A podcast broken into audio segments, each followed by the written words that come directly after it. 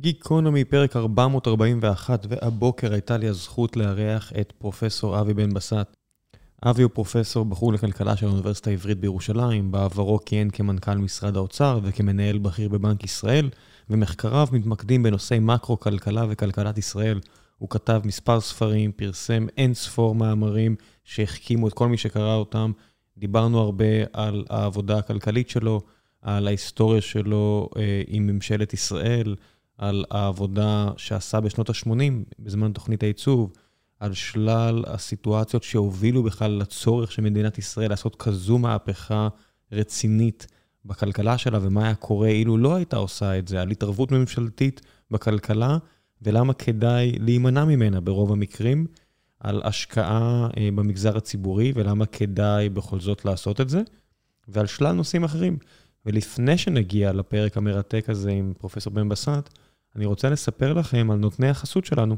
והפעם מדובר בפודקאסט אחר, והפודקאסט המדובר הוא פרויקט אטלס, שעוזר למאזינים להכיר ולדעת טוב יותר אילו קבוצות קיימות במייקרוסופט ובעיקר במייקרוסופט ישראל, ומה בכלל הן עושות. מדובר על סדרת פודקאסטים חדשה, שכאמור נקראת The Atlas Podcast, מבית אה, מייקרוסופט בישראל, בהגשת דורון פישלר. אני מכיר את דורון, אם אני לא טועה, כבר 20 שנה, והוא אחד מיוצרי התוכן האהובים עליי, בארץ הוא עשה את פיש איי, הוא היה אחד מהחבר'ה שעמדו מאחורי פיש איי, אתר אה, הקולנוע, מהאיכותיים שהיו פה, וכל דבר שהוא עושה, אם זה פודקאסט או שלל פרויקטים אחרים שהוא מעורב בהם, זה פשוט פנטסטי, וגם הפודקאסט המסחרי הזה שהוא עושה עם מייקרוסופט, פשוט מעולה. מדובר על פרקים קצרים של כרבע שעה, שבכל אחד מהפרקים האלה הכל ערוך לעילה ולעילה. הוא מכניס את המאזינים לתוך העשייה של התאגיד הזה, ולמשל, קחו את הפרק שעוסק בסרפס, והוא מספר על ההיסטוריה של מסך המגע, ועל איך לפני 15 שנה זה היה פלא, והיום זה הדבר הכי מובן מאליו, שנמצא בכל מקום, אם זה בטלפון, בטאבלט, בקניונים, בקופות החולים, ופחות או יותר בכל מקום, כמו שאמרנו, ולמה המוצרים של סרפס עדיין מצליחים לרגש ולחדש, ובפרק אחר הם מספרים על אה, חטיבת ה-security במייקרוסופט ישראל, ואם, אה, והאורח הבא אפילו שיגיע לגיקונומי, מגיע מהעולם הזה, כמו אורחים קודמים שהיו, ומתחת לאף, אנשים, לא כולם בארץ מבינים עד כמה מייקרוסופט ישראל הפכה להיות אימפריה בכל מה שקשור ל-cyber security, הרבה בזכות רכישות שהם עשו, אם זה אדלום וחברות אחרות, ומרתק להאזין לפרק הזה על ה-M365 Security, הוא מתעסק שם ב-ransomware ואיזשהו סיפור שקרה, ואני לא, יח, לא אחפור לכם יותר מדי ולא אהרוס לכם את הפאנץ', אבל הוא מצליח להביא את העשייה הזו ואת החשיבות שלה בדרכים של, שלו, כי דורון פשוט טוב בזה. וזה אחלה פודקאסט. אני אשאיר לכם את הלינקים לשני הפרקים הספציפיים האלו, ואולי בפרקים הבאים שאני אעשה חסות ביחד איתם, אני אספר לכם על הפרקים האחרים, אבל בינתיים תישארו עם ההמלצה הזו שלי. אם בא לכם להכיר יותר את מייקרוסופט ישראל, אז הנה ההמלצה בשבילכם, The Atlas Podcast מבית מייקרוסופט בישראל, בהגשת דורון פישלר. אני אשאיר לכם לינקים כאמור. ועכשיו, גיקונומי עם פרופסור אבי בן בסט. תהנו.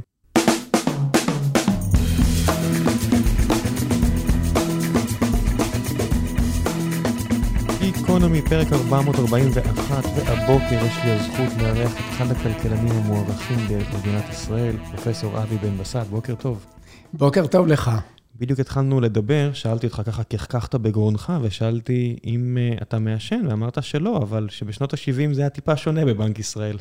אה, נכון, אז הייתי מעשן שתיים, שלוש סיגריות ביום, כי זאת הייתה האווירה. כשהיה דיון במחלקת המחקר, יושבים שלושים איש סביב השולחן, למעלה ממחציתם מעשנים, יש ענן עשן אה, בחדר, אתה איכשהו מתפתה וגם מעשן איזה שתיים, שלוש סיגריות.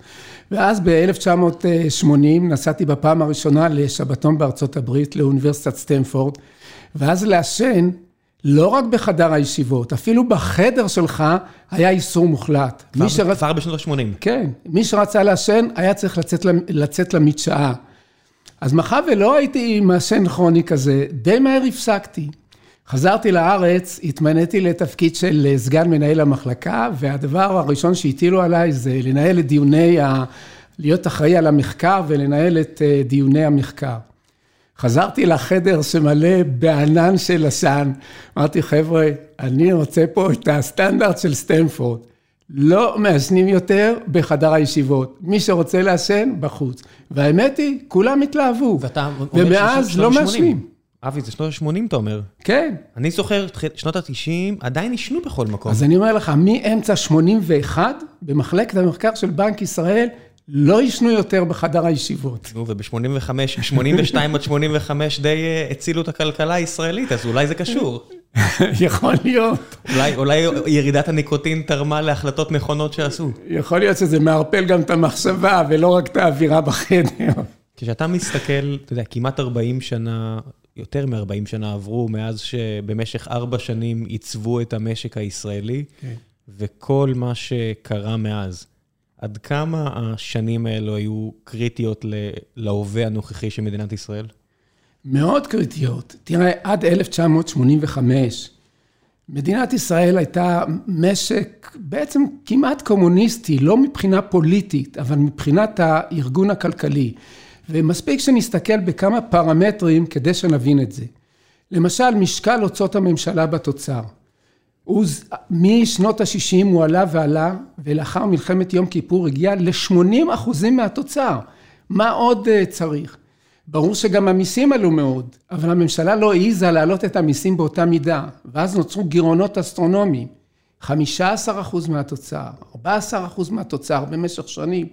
המשק התחיל להידרדר, נוצרה פה אינפלציה אסטרונומית, בשיא הגיע ל-400 אחוזים לשנה. ובמקום לטפל בבעיות היסוד, ניסו כל פעם כל מיני תוכניות סרק, שלא רק לא פתרו את הבעיה, החמירו את הבעיה. מתוכנית לתוכנית, קצב האינפלציה רק עלה.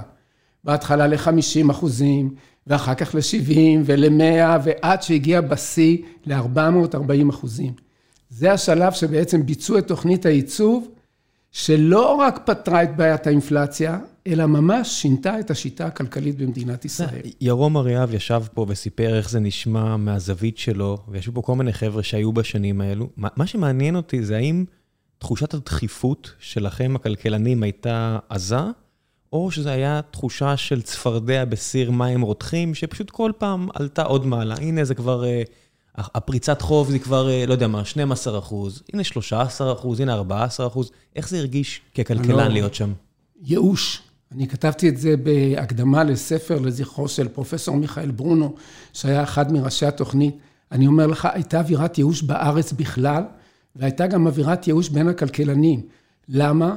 כי אנחנו ידענו מה צריך לעשות, ואנחנו הצענו מה שצריך לעשות, אבל הממשלה חיפשה פתרונות קלים, ואפילו פתרונות של חלקם הייתי אומר הזויים, כי הם לא רק לא פתרו את הבעיה, כמו שאמרתי קודם לכן, הם החמירו את הבעיה. אז אני רוצה להגיד לך, התסכול היה עמוק. זה היה תסכול עמוק, אתה מרגיש שאם יעשו את הדבר הנכון, אנחנו נרד סוף סוף מהסוס הדוהר הזה, ונהיה משק נורמלי.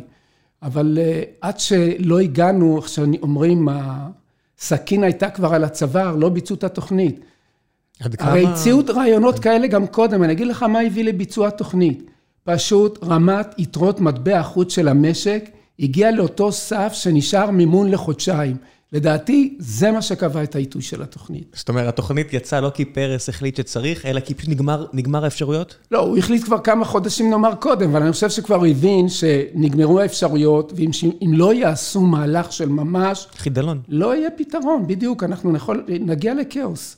נגיע לפשיטת רגל. אגב, מדינות שפשטו רגל, סבלו במשך שבע שנים לפחות אחר כך משב... מיתון מאוד עמוק, ירידה מאוד חריפה ברמת החיים, כי כשהפתרון נכפה עליך, אז המצב הרבה יותר גרוע. אני אתן לך דוגמה את טורקיה. הם הגיעו למצב שהשביתו מכוניות, וגם בימים שהיה מותר לך לנסוע, ראית שיירות ליד תחנת הדלק, כי הדלק נגמר, והוא לא יכול להזיז יותר את המכונית, ושם הוא נשאר. בלילה לא היו, לא היה חשמל מעבר לשעה תשע בערב וכדומה. כי מישהו החליט, כי מישהו מחזיק את היד על השלטר, מי שהלווה לך כסף, הבנק, הבנק הבינלאומי, ארגון המטבע, לא משנה מי, מישהו החליט שאוקיי, מצילים את המדינה הזו, כמו שקרה עם ארגנטינה, יוון ומדינות אחרות, ואז הם מחליטים עבורך על מה תוציא כסף ועל מה לא. נכון, וגם לא מוכנים להלוות לך יותר. אז מאחר ובעצם חלק מהבעיה נוצרה כי היית קודם בגירעון, ועכשיו אומרים, תשמע, אותך אנחנו כבר מכירים, עליך אנחנו לא סומכים, לא מלווים לך יותר, אז אתה מוכרח להסתדר רק עם המקורות שיש לך. ומאחר וגם קודם הם היו מוגבלים, אז אתה נכנס למצוקה מאוד קשה. אז זה מתחבר לי, התחלתי לקרוא את ה... קראתי את הספר של וריפיקוס, שר האוצר היווני לתקופה נורא קצרה, והוא כותב שם על, על החוב היווני ועל המשבר הזה, ואז התחלתי לקרוא אחורה במקורות אחרים, החוב היווני כבר קיים 150 שנה, מאז, מאז המלחמה שלהם נגד העות'מאנים במאה ה-19, ושהבריטים התחילו להתערב, ואתה רואה עד כמה זה בור שרק הולך ונחפר, ועד כמה קשה ברגע שחצית את הרוביקון הזה, לצאת משם, תודעתית כמדינה. אתה פשוט נשלט כמו בובה על חוט. כן, תראה, יש תקופות שאין ברירה אלא להיסמך על חוב. למשל, השנים הראשונות של מדינת ישראל, אחרי 48', היינו צריכים לקלוט פה מסה אדירה של עולים. לא לאוכלוסייה קטנה שהייתה פה, 600 אלף איש, לא היו מקורות לקלוט כמות אנשים שגדולה מהם כמעט פי שניים. אז אין לך ברירה, אתה צריך ללוות.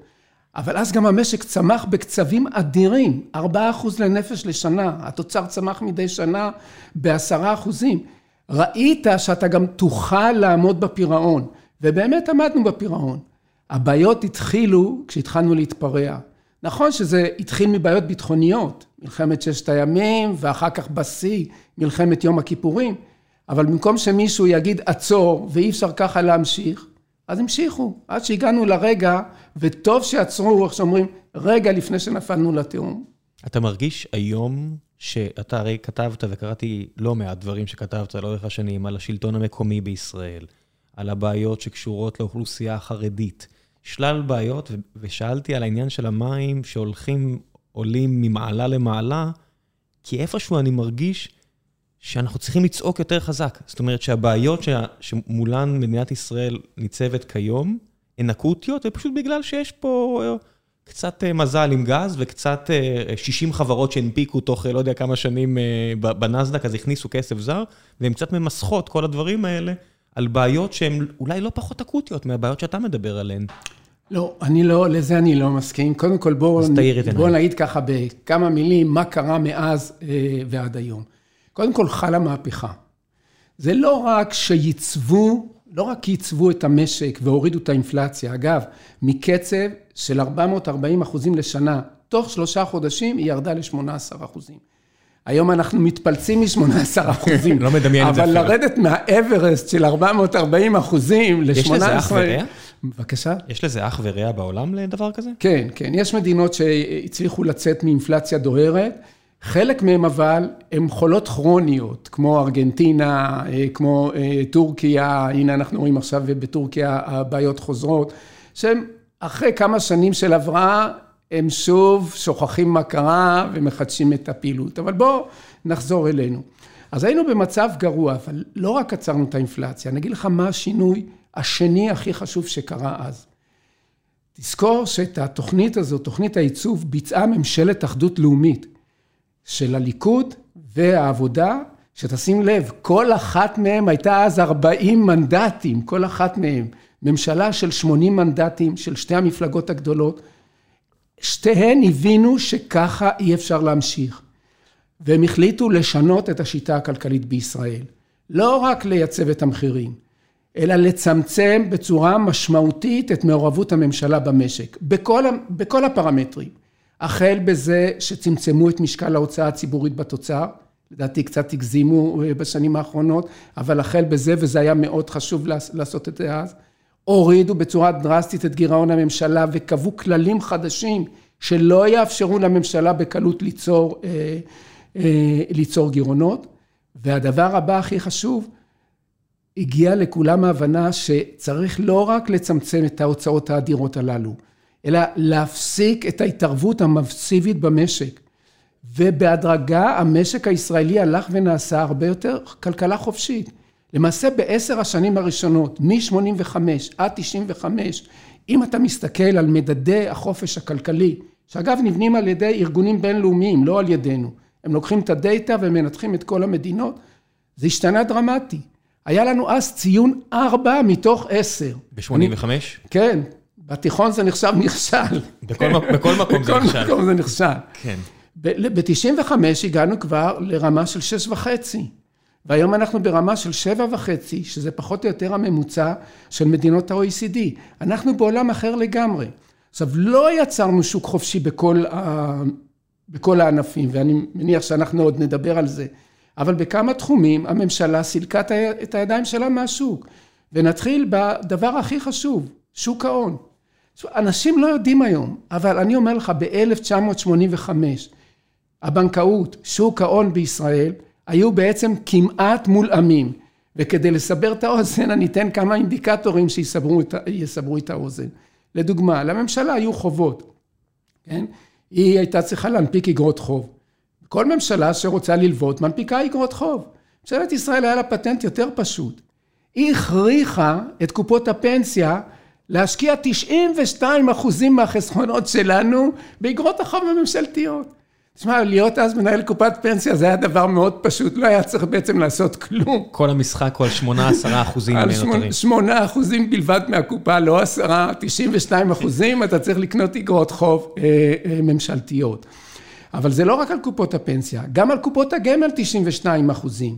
גם על פקדונות בנקאיים, למשל פיקדון בנקאי, במט... לא פיקדון, תוכנית חיסכון במטבע חוץ, הבנק היה חייב להשקיע 100 אחוזים באגרות חוב ממשלתיות.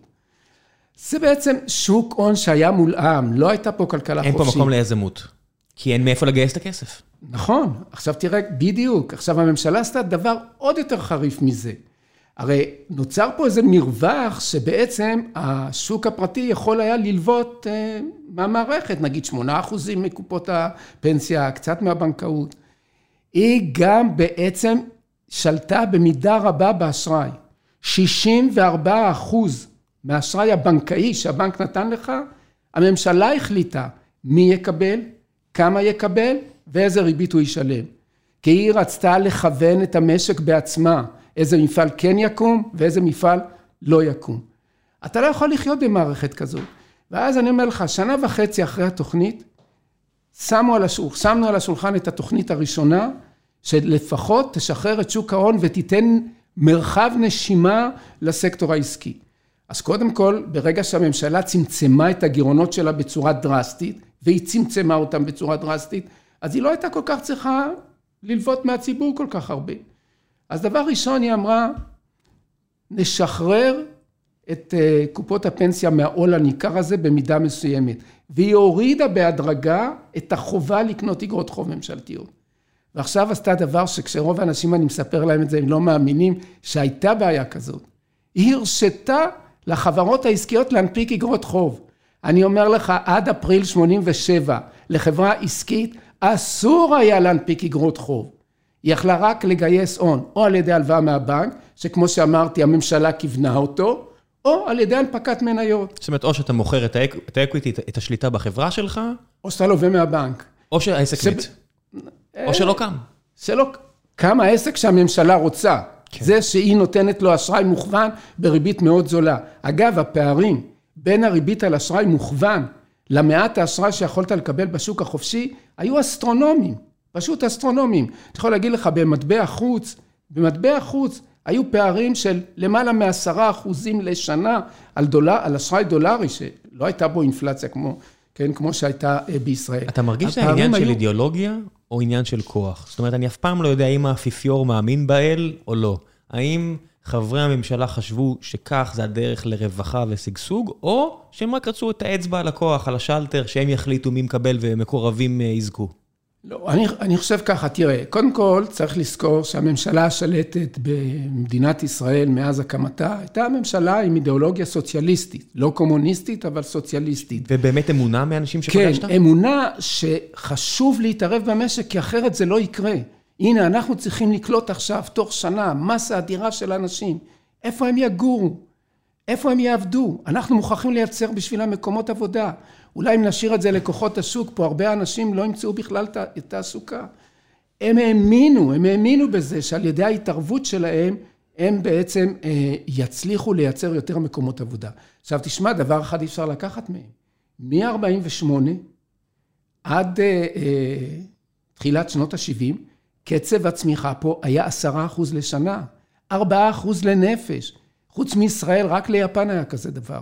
ו... זה היה בהחלט, היה הישג אדיר, אבל עם הרבה מאוד בעיות. כי כשאתה מחליט מנהלית מי כן יחיה ומי לא יחיה, אתה לא בהכרח מקבל את ההחלטות הטובות ביותר. להפך, הייתי אומר שאפילו בהכרח סיכ... אתה לא מקבל. בסיכוי גבוה בדיוק, שאתה לא רק זה, הרבה מאוד מנצלים את זה לרעה, ומנצלים אותך, מישהו פרוטקציונר ויש לו כוח ומקורב לשלטון, מצליח יותר לקבל את האשראי, נאמר, המוכוון, את המענקים, היו גם מענקים אה, וכדומה. אתה מקבל מערכת מעוותת. כל מערכת שאתה מתערב בהחלטות של השוק העסקי, אתה תקבל ההסתברות שתקבל הקצאה יעילה היא קלושה. תן לאנשים להתחרות, היה... תציג בפניהם את אותם תנאים. אפילו אם אתה רוצה להתערב, תגיד, אוקיי, כולם ריבית X, אבל כולם, בואו תתחרו על זה. בדרך כזו או אחרת, אפשר למצוא איזשהו פרמטר. לא הייתה פה תחרות, הם החליטו למי לתת. נכון, היו קריטריונים, לדוגמה, העדפה של אזורי הפיתוח. אוקיי? שזה דבר שאפשר להבין אותו, כי לפחות באותה תקופה, מי היה הולך לאזורי הפיתוח? אזורים נידחים, רחוקים ממרכז הארץ. המשפחה שלי הגיעה לבאר שבע בשנות ה-70, כי הבטיחו להם דברים, אתה יודע. נכון. אז הממשלה חשבה שהסיכוי שלה ליישב את אזורי הפיתוח הם קלושים, היא נתנה לזה העדפה. זה דבר שמקובל אה, גם בארצות אחרות. אבל כל יתר העדפות, הן אפילו היו מוזרות. העדפה הייתה רק לתעשייה. למה? אז בוא תן לי לשאול אותך. מה רע בשירותים? הרי כמה שנים... אגב, העדפה הזאת קיימת עד היום, אני נלחם בה כבר 40 שנה, ולא מצליח להרוג אותה. אז בוא נחזור תכף לעניין הזה, אבל אני רציתי לשאול אותך, כי הרי אחרי אמצע שנות ה-90, היה גל העלייה הכי גדול בהיסטוריה של ישראל לצד גל העלייה של נכון. צפון אפריקה. הגיעו חבר'ה, אז מן הסתם ב-85' אף אחד לא היה יכול לנחש ש... אה, יכריז שנגמר נכון. הסיפור הזה, ויגיעו לפה מיליון אנשים מברית המועצות, אבל הגיעו. נכון. והם הגיעו אחרי שהמשק השתנה ונקלטו, מי טוב יותר, מי רע יותר, אבל נקלטו. המשק עמד בזה בגבורה. והוא עמד בזה בתנאים חדשים לגמרי. אז איך אפשר לומר, הנה עובדה, אתה יודע, המשק היה מולאם והצליח, אבל גם אחרי זה המשק לא היה מולאם, נכון. וגם הצליח באתגר עצום. אגב, שינו את שיטת הקליטה האידיאולוגית. קראנו לזה, הייתי אז כמובן מעורב דרך בנק ישראל, קראנו לזה שיטת הקליטה הישירה. לא רק שאנחנו לא אומרים לך איפה תגור, אנחנו לא אומרים לך מה תאכל, ואנחנו לא אומרים לך מה תעבוד. אנחנו נותנים לך מענק 30 אלף שקלים, תעשה עם זה מה שאתה רוצה. ותראה כמה אנשים היו חכמים. היו משפחות שגרו שתיים באותה דירה. למה? כי אתה אפשרת להם מה לעשות עם הכסף. לא אמרת להם, קח דירה של שני חדרים או שלושה חדרים וכולי. קח כסף, תעשה איתו מה שאתה רוצה. אנשים התנהלו בחוכמה. ומי שחשב שמגורים פחות חשובים מדברים אחרים, אז התכנסו שתיים ואפילו שלוש משפחות בדירה אחת. היו אנשים שבחרו דירות מרתף. תן לאנשים להחליט מה טוב בשבילם, וזה הצליח. חלק אדיר מהם נקלט במהירות עצומה. תשמע, מיליון איש הגיעו לפה תוך חמש שנים, ב-97 כולם היו כבר מועסקים. ב-97 כבר מחירי הדירות התחילו לרדת אפילו. וירדו ככה עד 2007, כי אפילו בנו יותר מדי. אז בואו נדבר שנייה על תעשייה. אחד הנושאים שהכי מעניינים אותי, וגם נושא שכתבת עליו הרבה, זה המעורבות של הממשלה בתעשייה. יש רושם כזה שזה אף פעם לא אה, מסתדר לטובה. יש דוגמאות במאה ה-20, למשל קוריאה, שעברה ממצב של מדינה אה, בין העניות בעולם, דרום קוריאה כמובן, בין העניות בעולם למעצמה כלכלית. בזכות, היה שם הרבה מעורבות ממשלתית. ביפן קרה חצי בערך, וסין, אנחנו רואים היום גם הרבה מעורבות ממשלתית, ובאמת הם עשו קפיצה עצומה. אבל בשאר המקומות כמעט, הצדק נמצא בצד השני, שהרבה מעורבות הובילה למדינות די אה, נכון. נחשלות. תספר לי קצת על, על התזה שלך ואיך, ומה דחפת במסגרת בנק ישראל. תראה, קודם כל, מעורבות הממשלה, כמו שאמרתי, הצטמצמה. הצטמצמה בזה שהאשראי המוכוון חוסל לחלוטין, אגב, תוך שנתיים הוא חוסל לחלוטין. מענקים אה, גם כן אה, הצטמצמו, אבל מפעם לפעם, אתה יודע, כנראה אצל פוליטיקאים נוצר הדחף הזה, שאם אני אתערב, תהיה תוצאה יותר טובה. ושתי אה, בעיות אנחנו נשארנו איתן של התערבות עד היום. האחת, הדגל שיצוא, אם לא נתערב, לא יקרה מעצמו וחייבים להתערב, ואני תכף אדבר על זה, אבל קודם על בעיה אחרת. והבעיה השנייה שכשאני אה, אומר אותה לאנשים, הם אפילו אה, נדהמים. תשמע, נתניהו, שהיה ראש ממשלה כבר מתחילת שנות התשעים, ואחר כך היה שר אוצר מ-2005, 2003 בעצם, בא עם הרעיון ששם המשחק זה חברות גדולות. והדגל שלו היה נוקיה. איפה הנוקיה שלנו? איפה הנוקיה שלנו? תסתכלו על פינלנד, יש שם חברת ענק שבעצם היא זאת שמניעה את כל, את כל המשק. בואו ניתן תמריצים לחברות מעל גודל מסוים, כאלה שהמאזן שלהם 20 מיליארד שקלים לשנה, ואז המשק יפרח בענק. בואו נראה את התוצאות כבר עד היום. כאשר הוא חוקק את החוק הזה, של הטבות מס אגב מפליגות, אז מס חברות היה אפילו נדמה לי קצת יותר מ-25 אחוז, אה, מ-25 אחוזים, הם היו זכאיות לסדרי גודל של 5 אחוזים אה, מס חברות וכדומה. לא הטבה, הם שילמו בסך הכל 5. של... כן, זה לא הטבה של 5. הם שילמו 5, כשאחרים שילמו 25 אחוזים, כן. כן? קוראים לזה תחרות, כן. בוודאי, ש... בוא... לתת לחזקים זה תמיד תחרות הוגנת, כן. כן, אז בואו נראה מה קרה אז. היו בערך, היו אז שש חברות שענו לקריטריון שהם קבעו. אחרי כמה שנים הם שינו קצת את הקריטריון, ואחרי כמה שנים הם שוב שינו את הקריטריון. לאורך כל התקופה, מאז ועד היום, נותרו שש החברות הללו. שש החברות הללו ב-2003 שילמו מס הכנסה מלא, כמו כל אחד, מס חברות. לאחר מכן הם התחילו לשלם מס מועדף, כלומר נמוך יותר מאחרים, וכך עד עצם היום הזה. ואגב, גם נוקיה נפטרה מאז. כן, ונולדו מתוך נוקיה, נולדו שלל חברות כמו רוביו ואחרות שהן נפלאות ומעולות לכלכלה הפינית. עכשיו בואו נראה כמה זה עלה לנו. אני אומר לך, זה עולה לנו כל שנה, אתה יושב? אני יושב. שבעה מיליארד שקלים. כל שנה שבעה מיליארד שקלים. די, צריך לבטל את זה. מי הן אותן שש חברות? תראה, הלשכה המרכזית לסטטיסטיקה לא מפרסמת, אבל ארבע מהן הן ידועות, ואני יכול להגיד אותן ידועות כי אנשים אמרו, הייתה כי"ל אז, טבע, צ'ק פוינט ואינטל. רגע, רגע, רגע, מדובר על שווי? מדובר על שווי של יותר מ-20 מיליארד שקלים? או הכנסות? הם שינו אחר כך את הקריטריון, ואז הוסיפו גם הכנסה, ואחר כך שינו את הקריטריון. כי אם אנחנו מדברים על שווי, יש פה מסביבנו את למונייד ומאנדיי ו... לא שווי, לא, מאזן, אבל יש היום גם... אה, קריטריון של מכירות וקריטריון של השקעות, הם התחילו, הם התחילו להכניס עוד פרמטרים. שירקס, הם עשו כן, שירקס. לא יודע אם שירקס כדי... זה נשמע כמו שירקס. ראו, ש, ראו שזה לא עובד, אז אמרו, אוקיי, נוסיף עוד משהו. רגע, בנקים, הרי בנקים, ההכנסות לא, לא, לא, שלהם... לא, הבנקים לא. הבנקים הוחרגו? לא, לא. זה רק, רק לתעשייה, הנה, אנחנו מגיעים לאחת הבעיות. רק תעשייה. כל הזמן העדיפו פה רק את התעשייה.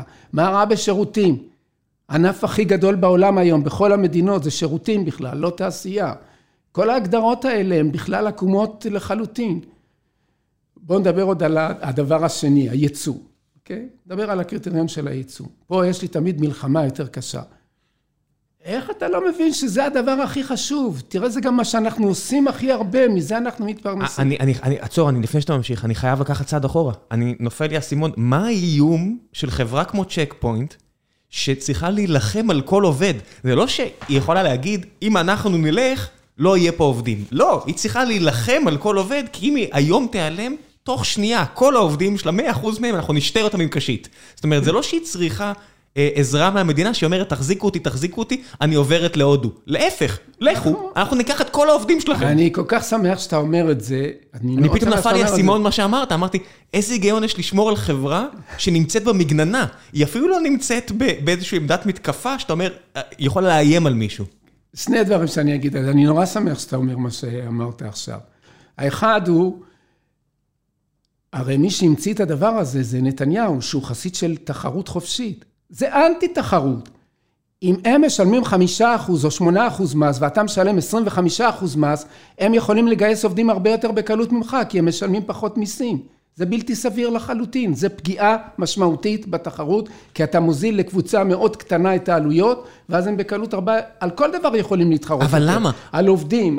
מה הרציונל? כי האמונה שחברה גדולה זה טוב, big is beautiful. שיהיה טוב, שיהיה רע, אבל למה אני צריך להתערב? אני מכיר אנשים שחושבים של small is beautiful, אני לא מבין את זה. אני לא יודע מה טוב, לא קטן, לא גדול, לא כן. בינוני, אני פשוט לא יודע מה טוב, וזו טעות. ואז אומרים לי הרבה, אתה יודע כמה פעמים זרקו לי ברעיונות, בלי הפסקה, דבר שאתה העלית.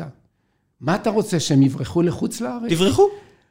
אני אומר, בחייך, הם היו פה לפני החוק הזה.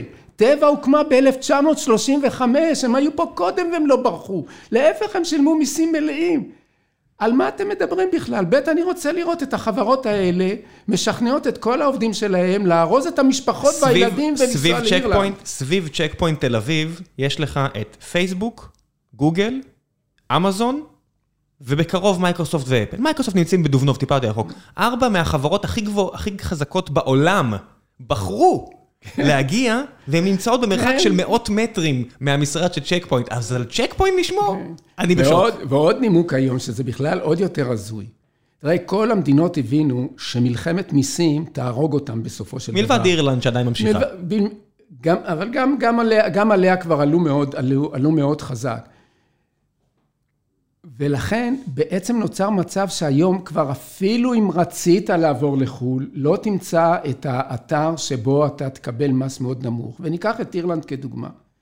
אירלנד בדרכים כאלה או אחרות פתרה את גוגל מתשלום מיסים, לא יודע, חלקי או מלא, זה לא משנה. כמה וכמה חברות, לא רק גוגל. מאחר והיא חברה באיחוד האירופי, האיחוד האירופי תבע אותה לדין וחייב אותה לגבות 12 מיליארד אירו מגוגל. חייב אותם לגבות. מלחמת המיסים הזאת על סף גמירה.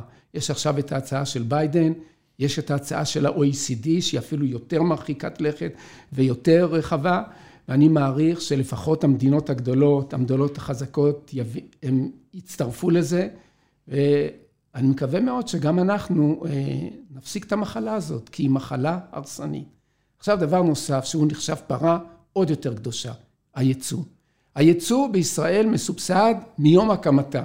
מיום הקמתה הוא מסובסד.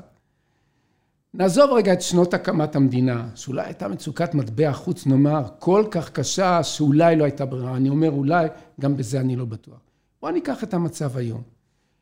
מה ייצוא עדיף על תחליף יבוא? בואו נסביר את זה למאזינים בצורה הכי פשוטה שבעולם, כל אחד יבין.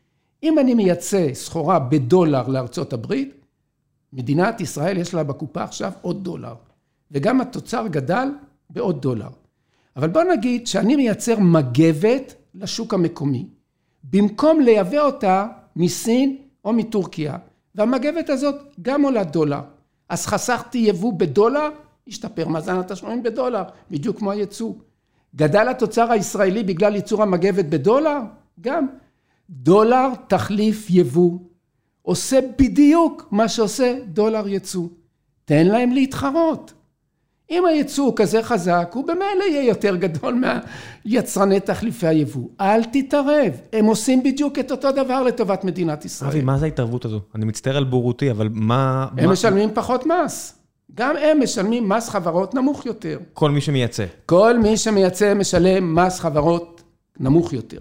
עד כמה כל השיר כסף, ואני קורא לזה שיר כסף, אתה לא צריך לקרוא לזה כך, אבל הרי גם אני, אתה יודע, שיש לי אה, משכורת כשכיר, משכורת כעצמאי, אז רואה החשבון שלי עושה מה שאני קורא לו הנדסת מיסים. הוא אומר לי, תעשה כן. ככה, תגיש ככה, תכנון מס. תכנון מס, כן, הנדסת מיסים. כן. ואני חושב לעצמי, למה לכל הרוחות אני צריך את שירותיו, וזה לא פשוט יותר? זאת אומרת, האם הסיבוך הזה באמת משרת מישהו מלבד רואה חשבון? משרת קודם כל את היצואן עצמו, הוא משלם פחות מיסים, אז כן, הוא מרוויח מזה. כן, נו, בסדר, אז אני מבין שזה נחמד לי, אבל האם למדינה יש באמת אינטרס שספר החוקים, שספר החוקים של המיסוי יהיה כל כך מורכב, שאני אצטרך פה בחברה לשכור יועצים על גבי יועצים שיסבירו לי את כל הדברים האלה? לא, לא, אמרתי לך, מראש זה פגום. זה בדיוק כמו ההטבות הקודמות שאנחנו דיברנו עליהן. כי אם אתה אומר שיצואן ישלם מס נמוך, ומי שמוכר את הסחורה שלו בשוק המקומי ישלם מס גבוה יותר, אז ברור שליצואן קל יותר להשיג עובדים, הוא יכול לשלם להם יותר, כי הוא משלם פחות מיסים. הוא יכול לשלם בבנק ריבית יותר גבוהה, ובתחרות על אשראי לנצח אותי, כי הוא משלם מיסים יותר נמוכים. ואז הוא נעשה גדול יותר מאחר, ואומרים, הנה, אתה רואה, הייצוא גדל. אתה גרמת לזה במידה מסוימת. עכשיו, נניח, נניח שהיה לנו גירעון במאזן התשלומים של מטבע חוץ. גם אז לא הייתי מתערב, שלאף אחד מהמאזינים לא יהיה טעות. אבל לא רק שאין לנו גירעון, יש לנו עודף אסטרונומי, והעודף הזה נמשך כבר מאז 2003, 18 שנים, שנה אחרי שנה עודף אדיר. האם אתה נגד יתרות הניסיונות? מטבע החוץ של מדינת ישראל כבר עברו את 120 מיליארד דולר. למה אתם עושים את זה בכלל? האם אתה נגד הניסיון לש, לשמור על ערכו של השקל לעומת הדולר באופן גורף? אתה מדבר על התערבות בשוק מטבע החוץ. כן. כן, אני מתנגד להתערבות מטבע החוץ בהסתייגות אחת. סביר, גם במדינות אחרות, שהבנק המרכזי יתערב כאשר יש מתקפה ספקולטיבית, כאשר הוא חושב שמה שקורה בשוק לא נובע, נאמר, מהפעילות השגרתית, אלא יש פה איזה אירוע שהוא חריג מאוד, והוא עלול גם ליצור תנודות חריפות, ותנודות חריפות הן לא רצויות לשוק, אז סביר שהוא יתערב. אחרת הוא לא יתערב. אבל נגעת בעקיפין בחלם נוסף בישראל, ממש עכשיו זה כבר חלם, ואני אסביר את החלם הזה. תראה, לא שאלת את זה במקרה, שאלת את זה משום שכשכל פעם הדולר, שער הדולר בשקלים יורד מתחת לרף מסוים, אתה, וכולנו נוכחים שפתאום בנק ישראל מתערב, ראינו זה, הגיע ומעלה אותו ל-3.15, בחזרה. והתערבות מסיבית הקפיצה ל-3.4 כן, לאחרונה. והטענה היא שעושים את זה כדי לשמור על התמורות של היצואן ממטבע חוץ. אז בואו עכשיו נראה שיש פה גם סיפור חלם אה, בעקיפין. תראה, אתה מסכים איתי שעצם זה שהממשלה נותנת הטבות מס, כלומר פוטרת את היצואנים מתשלום מס מלא, זה עצמו, כל יתר התנאים שווים, גורם להגדלת הייצוא? אז ברגע שהממשלה נתנה הטבות, הייצוא גדל. הייצוא גדל, העודף בין ייצוא ליבוא גדל, ואז השער יורד.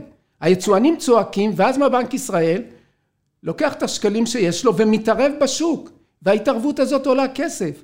זה כבר חלם. אם תתערבו פחות על ידי מתנות של מיסים, אז השער לא ירד, הייצוא לא יגדל כל כך, השער לא ירד כל כך, ובנק ישראל לא יצטרך להתערב כל כך. כאן אני ממש בדילמה עם עצמי, כי מצד אחד אתה אומר דברי uh, שכל והיגיון, ואני מבין לגמרי. מצד שני, אני משלם משכורות פה בארץ בשקלים, אבל את הכסף גייסתי עם משקיעים בדולרים, ואני עוד נגיד, ניחא, בעיה קטנה, אבל אותן ארבע חברות שציינו, פייסבוק, גוגל, אמזון וכאלו, שמעסיקות עובדים פה בארץ, אומרות, אוקיי, אנחנו אוהבים אתכם ישראלים, אבל הפכתם להיות יקרים כמו עובדים בניו יורק וקליפורניה. ואני חלוק פה, כי אני מפחד. אנחנו חיים בעולם של אי ודאות. כן. לא רק לך יש אי ודאות. לכולם יש, אה, לכולם יש אי ודאות מכל מיני אה, סוגים. אז א', יש גם ביטוחים. אפשר לעשות ביטוחים בשוק. אתה גם יכול לעשות ביטוחים אה, אה, כמו אחרים. אז זה דבר, אה, זאת נקודה אחת. אבל הנקודה היותר חשובה היא שאין פה ארוחת חינם. מה זאת אומרת? את ההגנה הזאת, היא עולה כסף. ומי משלם אותה? הצרכנים. הציבור. ההתערבות הזאת, שמעלה את שער הדולר בצורה מלאכותית, מייקרת את היבוא. בקיצור, אני אגיד לך את השורה האחרונה, והיא מאוד, באמת, היא מאוד פשוטה, היא חשבונאית.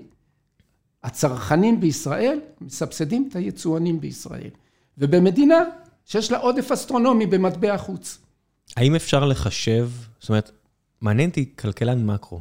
היום באופן כללי, כל מה שקשור לכלכלת מקרו, שיש כל, מה שנתפס בעיניי כמורכבות עד אין קץ, עם כל מה שקורה בבת אחת ושטף המידע הזה, האם באמת אפשר לפשט את המודלים בצורה שבה עסקו בכלכלת מקרו כשאתה למדת ולימדת עד היום בעצם, או שבעצם אנחנו נמצאים מול איזשהו סוג של שוקת שבורה שצריך לעדכן את המודלים ולהכניס אי ודאות והכל, כי למשל מה שציינו עכשיו, אתה אומר ייצוא, יבוא והכל, אבל יש איזושהי הסתברות כלשהי שמתחת לרף מסוים של אה, שווי של דולר לשקל, של יחס דולר לשקל, יתחילו להיעלם מפה חברות, כי יגידו, תקשיבו, זה מוגזם.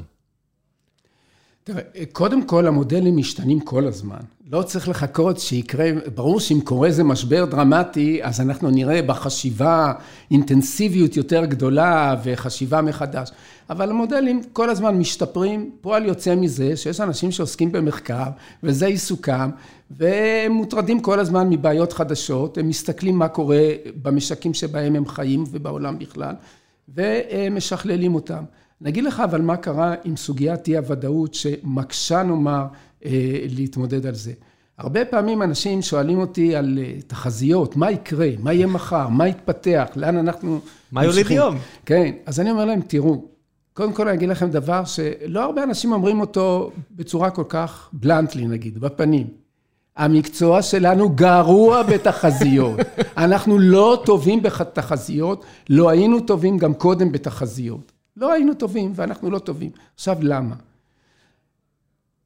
א', המודלים באמת, אתה צריך מודלים מאוד מורכבים כדי שאתה תוכל לעשות תחזיות טובות. אבל מאז שהעולם נעשה גלובלי, בעיית התחזית נעשתה חמורה פי כמה. תראה, מה קורה בישראל כבר לא תלוי רק מה ממשלת ישראל עושה. ב-48' היינו משק כמעט סגור לגמרי, פחות או יותר מה שהממשלה עשתה, זה מה שהכתיב את מה שיקרה פה. הושפענו מהעולם, אבל הושפענו מעט, וכך גם הרבה מדינות אחרות. העולם נפתח, העולם נהיה גלובלי. בבורסה בניו יורק כל אזרחי העולם משתתפים, לא, לא רק האמריקאים משתתפים. יש הרבה יותר חברות ישראליות בבורסה בניו יורק מאשר בבורסה בישראל זה מרגיש. כן, העולם נעשה בעצם גוש אחד ענק, ובכל זאת בכל מדינה יש גם התפתחויות שנובעות מהסביבה המקומית, הפוליטית, מזג האוויר, רעידות אדמה, אלף ואחת התפתחויות. אבל מה שקורה אצלי מושפע גם ממה שקורה בסין וממה שקורה בארצות הברית, וקשה הרבה יותר לעשות תחזיות ולהעריך קדימה לאן אנחנו הולכים. להפך, אי הוודאות הייתי אומר גדלה, לא פחתה, כתוצאה מזה שאנחנו גרגיר קטן בספינה ענקית. אז אתה מושפע כמעט אה, מכל דבר, וקשה מאוד להעריך, אבל המודלים תמיד השתכללו, ואני חושב שהכלכלנים בעיקר צריכים להתמקד בלהבין את ההתפתחויות הכלכליות, ולהחליט מה נכון לעשות. אם תעשה מה שנכון, לא תקלקל, אתה תיטיב. גם אם אתה לא תדע בדיוק לאן המהלך הזה יביא אותנו במדויק, אבל תעשה מה שנכון. תשקול את השיקולים הכלכליים, תשתמש בתיאוריה הכלכלית הכי עדכנית, תשתמש בניסיון האמפירי שיש במדינות, ממדינות אחרות והמדינה שלך, ותעשה את הדבר הנכון. אולי צריך שבועת היפוקרטוס אה, לכלכלנים. סליחה? אולי צריך שבועת היפוקרטוס כזה, כמו של רופאים לכלכלנים. דבר ראשון, אל תרע. אה, אגב, גם זה נכון, אני יכול להגיד לך אפילו איך אה, בזמן, בתקופת הקורונה שמעתי כמה רעיונות שממש הפילו אותי, אה, ממש הפילו אותי מהכיסא. לפני שנגיע לזה, ואני אשמח לשמוע על זה, אני אשמח לפצוח רק בכמה דקות שיחה על כל מה שקשור לדיור בארץ. Okay. כי זה נושא שהוא בסוף קרוב לליבנו, בית זה אחד, בפירמידת הצרכים של מאסלו זה נורא נמוך, ברמת ה... זאת אומרת, נמוך חשוב, וכולם מציעים הצעות. וכולם מתערבים, והיה פה כבר את שר אוצר, אה, מר כחלון, שעם מע"מ אפס, וההגרלות האלו שמשפחות קיבלו הטבה של... מחיר למשתכן. מחיר למשתכן, שמשפחות פה קיבלו הנחה של מאות אלפי שקלים על דירות, בהתאם להגרלה, לאקראיות. אה, מה דעתך על כל הדברים האלו, על כל ההתערבויות האלו? קודם כל, אגב, התייחסתי לזה בהרחבה בספר שפה מונח על שולחנך. הייתה לי תחושה ובגלל זה רציתי, כי הסתכלתי ככה על הכותרת, אז אמרתי... יש פה פרק נרחב על הביקוש של הדיירים להון, כי אנחנו הרי עוסקים בשוק ההון ונדל"ן הוא אה, חלק מההון, ובאמת בספר הזה אה, ניתחתי בהרחבה אה, את הנקודה. עוד פעם, גם פה, אם היו עושים את הדברים הנכונים, היינו מצליחים. אם לא עושים את הדברים הנכונים, או אפילו עושים דברים שליליים, אז נכשלים. מה זה, מה זה פונקציית המטרה פה? מה זה דבר, מה זה הצלחה? איך מגדירים הצלחה? לעשות את השוק הזה שוק יותר חופשי. אנשים לא מבינים שהשוק הזה אינו שוק חופשי. נכון, הקבלנים, כולם חברות פרטיות. פעם הייתה גם חברת, אה, חברת בנייה ציבורית. מזמן אין יותר כזאת, אחרי תוכנית הייצוב אין יותר חברת בנייה ציבורית. הממשלה לא בונה דירות, גם לא באמצעים, אה, באמצעים, אה, באמצעים עקיפים. אבל היא שולטת בנכס הכי חשוב לדיור, קרקע. כל קרקעות המדינה בשליטתה. אין כמעט שוק חופשי לקרקעות. עכשיו, בשליטתה לא רק במובן של הבעלות, אלא גם, גם אם לא הייתה הבעלות בידה, היא המתכננת. איפה כן מותר לבנות, איפה אסור לבנות, באיזה תנאים, הגובה, המרחקים בין הדירות, הצפיפות, כל הפרמטרים האלה היא קובעת. רגע, זה המדינה או העיר?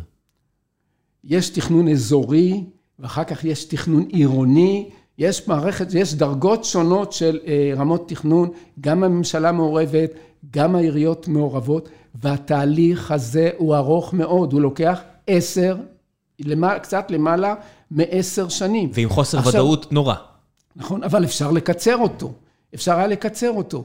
אני אומר שבמדינת ישראל המשבר הזה נבע מתופעה מאוד פשוטה. בכל חנות שאני מכיר, אני נכנס לחנות, אני רואה מלאי על המדפים. אני רואה חבילות של שוקולד, אני רואה אפילו בתחום הגבינה, יש מלאי, תמיד יש מלאי, אני לא רואה שעומד שם קוטג' אחד בלבד שממתין, שממתין רק אה, לי. אי אפשר לעבוד בלי מלאי. במדינת ישראל, בתחום הקרקעות, הייתה אחת המדינות הבודדות בעולם שעבדה בלי מלאי. המדפים היו ריקים. כל שנה, אני לא מדבר עכשיו על ה... אני אחזור כדבר פוזיטיבי לקליטת העלייה מברית המועצות. בואו נגמור עם הצד השלילי, המצב הנוכחי. מדינת ישראל, ברמ"י, רשות מקרקעי ישראל, מחליטים כל שנה כמה נתכנן, כמה קרקעות נכין שיהיו מוכנות לבנייה. אז אומרים, תשמע, כל שנה מתווספים בערך 40 אלף משפחות, אז זה מה שאנחנו נכין 40 אלף. אבל ב-97, כמו שאמרתי בהתחלת שיחתי, נוצר אפילו עודף גדול מאוד של דירות, אז הם אמרו, תשמע, לא צריך לצ... לייצר 40 אלף. בואו נרד ל-25, בהתחלה ירדו ל-35, אחר כך ירדו ל-25, ופתאום באה שנת 2008, הריבית ירדה מאוד, הרבה אנשים חשבו שזאת ההזדמנות לקנות דירה, אבל פתאום מסתבר שאין קרקע זמינה לבנייה, כי המדפים במינהל מקרקעי ישראל ריקים. לא עומדות שם תוכניות מוכנות, שאם אני רוצה מחר להתחיל לבנות דירה, אני בא לשם ואומרים לי, קח, הנה, פה אתה יכול לבנות. לא, אין. צריך עכשיו להכין מהר. זאת טעות אסטרונומית. אני אמרתי אז, היינו צריכים לעמוד במצב שמאות אלפי דירות צריכות להיות מתוכננות על המדף. מה הבעיה לתכנן? מקסימום הפסדת את הריבית על הוצאת התכנון. אם יבוא מחר מישהו, יהיה גל עלייה נוסף, ירצו עוד מאה אלף דירות, אתה יכול לשלוף את התוכניות מהמדף, להגיד לו, תבנה.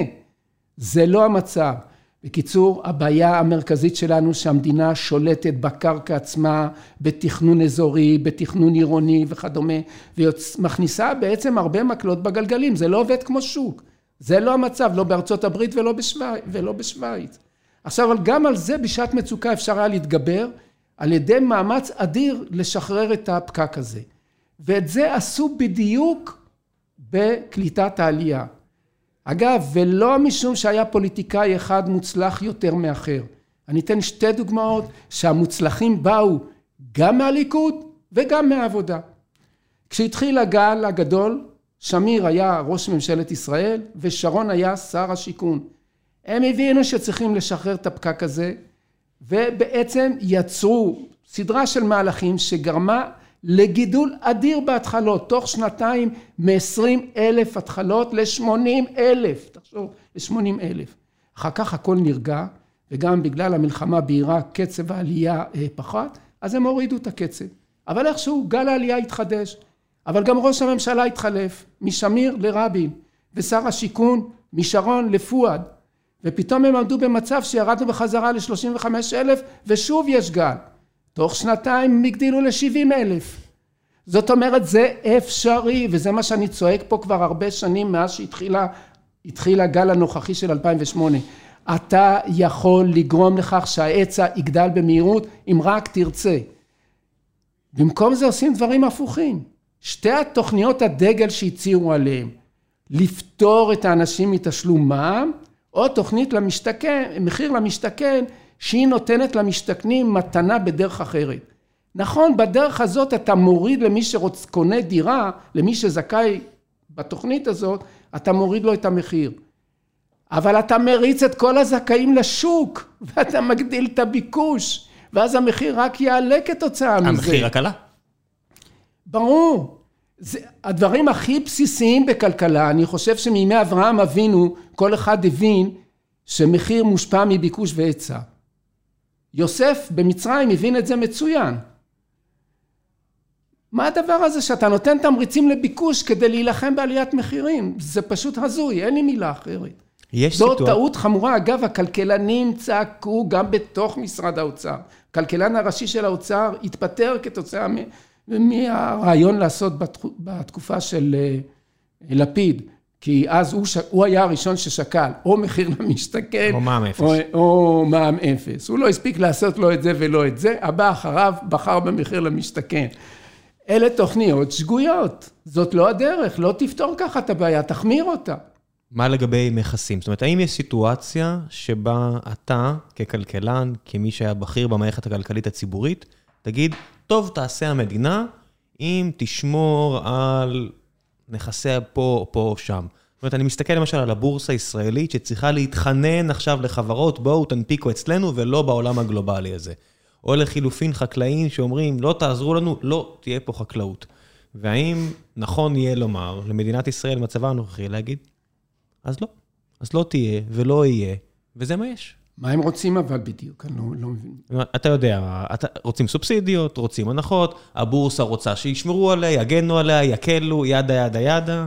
קודם כל, עובדה שיש, ותמיד האינטרסנטים, תמיד האינטרסנטים ילחצו את השלטון לתת להם, אה, לתת להם יותר. בכל העולם, בכל מקום בדרך אחרת. הטייקונים בארצות הברית בלי הפסקה לוחצים להוריד את המיסים, עוד להוריד את המיסים, עוד להוריד את המיסים. כאילו שבצד השני לא עומד אספקת שירותים ציבוריים. או שמישהו אחר ישלם במקומך, או שייתנו פחות שירותים ציבוריים. אז... אתה לא נגד לתת פחות שירותים, אתה לא נגד, אה, אתה נגד לתת פחות שירותים ציבוריים. זאת אומרת, אתה בעד שירותים ציבוריים.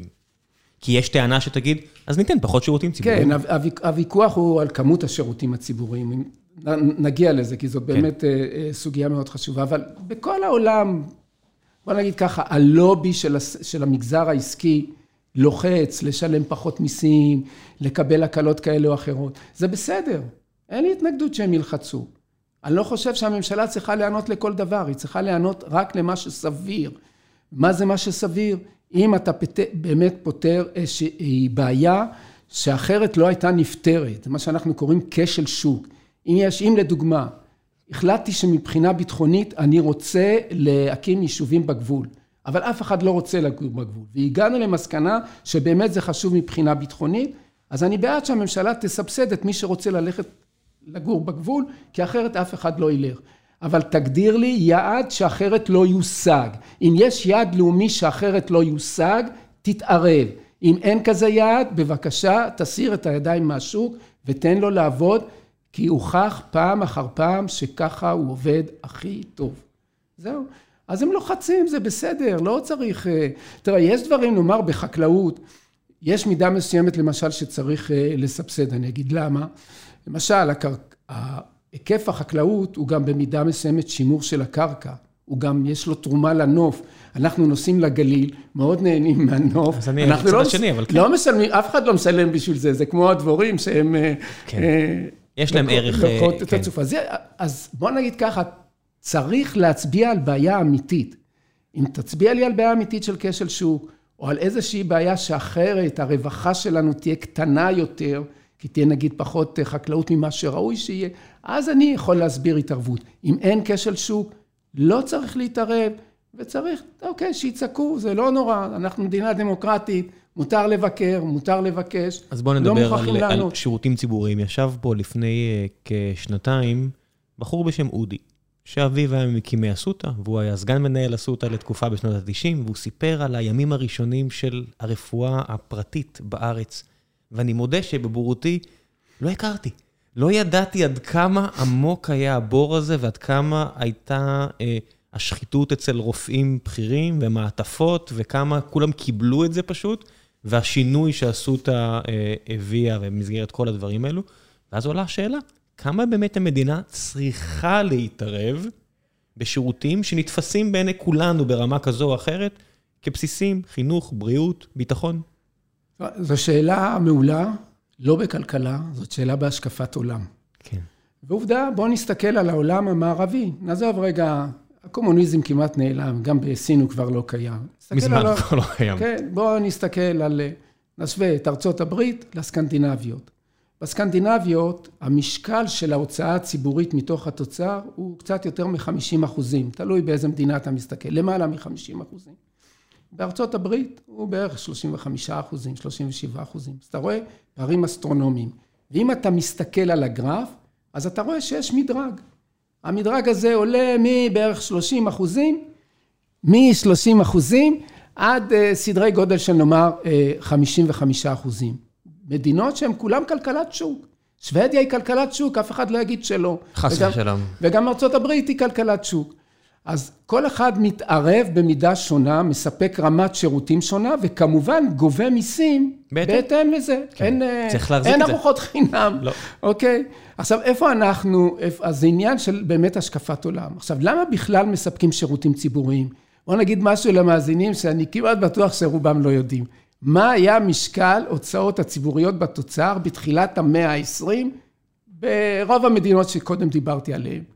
שמונה אפס. אחוזים. כן, קרוב לאפס. שמונה אחוזים, למה? בעיקר ביטחון, אני יודע... לא היה שום דבר אחר, לא היה שום ערבות הדדית. אה, כן, נכון. ואז מה שקרה, השינוי התחיל אחרי מלחמת העולם הראשונה, אבל השינוי הכי דרמטי קרה אחרי מלחמת העולם השנייה. כל המדינות האלה הפכו למה שהן קוראות מדינת רווחה. הם הגיעו למסקנה שיש יתרונות להתערבות, ואני רוצה לדבר על כמה מהם. ברור שיש עניין של מידת ההתערבות, וכמו שאמרתי, יש השקפות עולם אה, שונות. בואו נתחיל בחינוך, הדבר הכי חשוב. רגע תשמע, שיקימו בתי ספר פרטיים, כל אחד ישלח את הילדים שלו לבתי הספר, ישכיל כמה שישכיל, יצטרף אחר כך לשוק העבודה. אבל יש מה שאנחנו הכלכלנים קוראים יתרונות חיצוניים. לי חשוב לא רק שהילד שלי ילמד, אני ארוויח מזה שגם הילד שלך ילמד.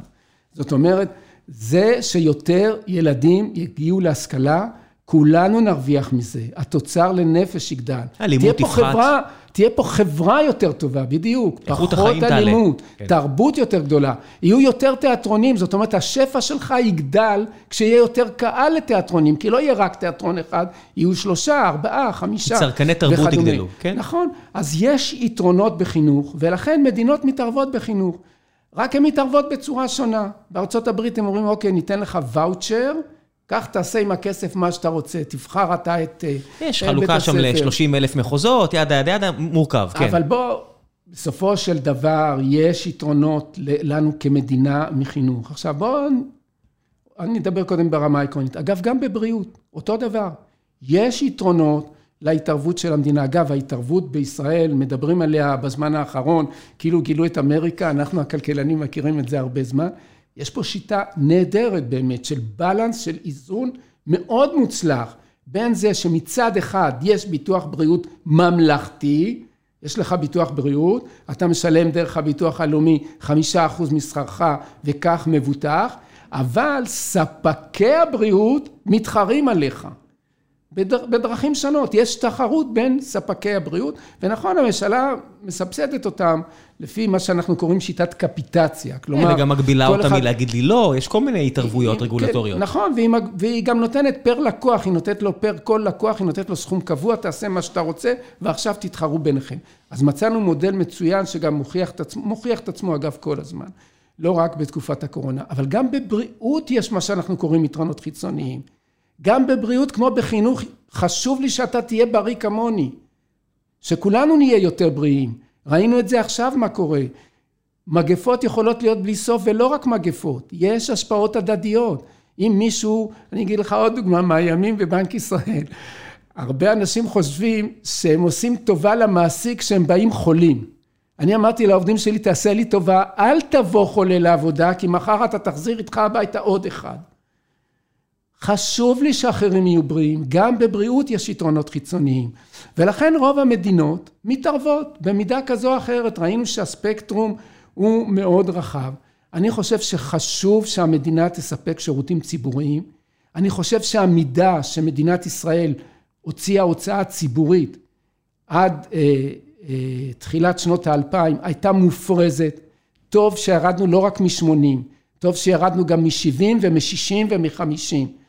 כשהגענו לסביבה, להערכתי, בטעמים שלי, לסביבה של פחות או יותר 45 אחוזי תוצר, אני חשבתי שאנחנו פחות או יותר בסביבה נכונה. אבל אז עשו מהלך נוסף וירדו ל-40 אחוזים. מה קרה כתוצאה מזה ב-2011? המחאה החברתית. ואז נתניהו, שכל הזמן אומר, צריך להוריד את משקל ההוצאה הציבורית בתוצר, צריך להוריד... מ-2011 הוא לא הוריד את זה בפרומיל. הוא הבין את המחאה החברתית, הוא קיבל את המסר, מ-2011 ועד היום היא סטטית בין 39.5 אחוזים ל-40 אחוזים. למרות שבניגוד לשוודיה ודנמרק, אצלנו יש הוצאה ביטחונית גדולה. כן, אבל זה כבר לא כל כך דרמטי כמו פעם. פעם זה היה מאוד דרמטי. בתקופה של שנות ה-80 זה היה 20 אחוזים מהתוצר. אתה יודע כמה זה היום? שמונה וחצי, תשעה. חמישה וחצי אחוזים כבר. כי התוצר גדל כל הזמן, וההוצאות הביטחון לא גדלות באותה מידה, וטוב שכך. ובעצם היום זה חמישה וחצי אחוזים, כשנאמר במדינות ה-OECD זה בסביבות שני אחוזים. זה כבר לא הסיפור. זה כבר mm, לא הסיפור. חידשת לי פה מאוד. זה ממש כבר לא הסיפור, אנחנו במגרש אחר. מה לגבי ייעול? הרי בסופו של דבר המדינה מתמכרת, כי מה שהיה הוא שיהיה. אתה יודע, החוקים של ניוטון עדיין תקפים, ואם התרגלנו להכנסות ברמה מסוימת, אנחנו מתרגלים להוצאות ברמה מסוימת. מאה אחוז. והמס על הדלק יקר, והמס על הדירה יקר, והמדינה מכורה להכנסות האלה, כי יש לה את ההוצאות שלה. באיזה שלב בכלכלה עושים פוס משחק ואומרים, חבר'ה, משהו פה צריך להשתנות, כי אולי אנחנו לא מוצאים את הכסף נכון, הלוקציה לא נכונה. איך כלכלה יכולה להתייחס לזה? קודם כל, המערכת באמת לא מספיק יעילה, ובהרבה היבטים, וכן צריך לעשות תוכניות ייעול כל הזמן. יש פעילויות שהן מיותרות, שכבר מיושנות ולא צריך אותן, וצריך להתעדכן. אבל בואו נתחיל מהדבר באמת הכי פשוט, אולי לא הכי גדול, אבל שמדברים עליו הרבה בזמן האחרון. אני הייתי שותף בצוות אה, לפני אה, כארבע שנים, שמכון נאמן יחד אה, עם מכון נוסף הכינו אותו, ואחד הפרקים שגיבשנו היה באמת מה צריך להיות מבנה הוצאות הממשלה. וההמלצה של הצוות, ישבו שם אנשים ותיקים ומנוסים, הזכרת את ירום אריאב, הוא בין החברים היה בצוות הספציפי הזה. ההמלצה שלנו הייתה לצמצם את מספר המשרדים ל-15 ובאופן קבוע, לא יותר מ-15. ברוב המדינות אנחנו בסביבה, בסביבה הזאת של 15-18, מדינות הרבה יותר גדולות מישראל, אין להם כל כך הרבה משרדים. אז אומרים, בחייך, תפסיק לעשות את הכלכלה הקטנה הזאת, כמה עולה לנו שר וכמה עולה המזכירה שלו וכולי. לא, זה לא ההפסד העיקרי. ההפסד העיקרי זה איך המערכת... השר הזה דוחף כסף. ההפסד העיקרי זה איך המערכת עובדת קודם כל, איך המערכת עובדת. גם אצלנו יש רעה יותר חולה, זה לא שיש לנו 30 משרדים באופן קבוע. יום אחד זה 20, יום שני זה 24, בשיא הגענו ל-36, ירדנו עכשיו ל-28. מה קורה בתהליך הזה? מפרקים את המשרדים כמו לגו, וכל פעם בונים אותם מחדש. הורסים את התשתית המדעית והכלכלית של המשרדים. יום אחד אתה במשרד הכלכלה, למחרתיים אתה, למחרת אתה מוצא את עצמך במשרד אחר לחלוטין. כל המערכת מתפרקת, היא לא מתפקדת טוב. אני אומר לך, הזיכרון, הזיכרון הכלכלי, הניהולי, נפגע מזה. תשתיות הנתונים נפגעות מזה. כל המערכת נפגעת מזה. וכמובן שזה גם גורר יותר הוצאות, וכמו שכבר רמזת, ברור שאם אני שר וקודם הייתי רק ח"כ, אז עכשיו יש לי גם דרישות. הרי צריך כסף כדי להדיר את עצמי, נכון? צריך ג'ובים, אני צריך, אני צריך אז, להרגיש חשוב. אז זה מלחמה יותר גדולה על התקציב, זה מלחמה על פעולות מיותרות ועל יוזמות שהן לא בהכרח אה, טובות. בקיצור, כן, המערכת צריכה להיות הרבה יותר יעילה ממה שהיא. אבל זה לא אומר שזאת סיבה להגיד כן צריך או לא צריך להגדיל תקציב מסוים. אני חושב היום שבשלושה תחומים אנחנו חייבים להגדיל את התקציב. נכון, אנחנו יוצאים עכשיו מהקורונה, זה לא הזמן האידיאלי. אז בעוד שנה, שלושה תחומים קריטיים להגדיל את התקציב. הראשון במעלת תשתיות. שמח שגם בארצות הברית... כן, מה שבאתי להגיד, באתי לומר ש... שמח שגם הם הגיעו לזה. אגב, באמת יש שם בעיה גדולה. תן לי לספר לך משהו פה. אחד העובדים שלנו, אה, אמריקאי, שעלה לישראל, אה, התחתן עם יהודיה, הגיע לישראל, וחזר עכשיו לארצות הברית. והוא בבוסטון, לא אחת מהערים שכוחות האל של ארצות הברית, והוא אומר לי, אני רק רוצה לחזור לישראל. אני אומר לו, למה? הוא אומר לי, זה מרגיש כמו מדינת עולם שלישית פה. אמרתי לו, אבל אתה בבוסטון, זה לא זה. הוא אומר לי, הכבישים ראויים, הכל שבור, אני לא מבין מה קרה פה מאז שעזבתי את המדינה הזאת. הייתי בשוק טוטאלי. בוסטון. אני אתן לך דוגמה יותר קיצונית.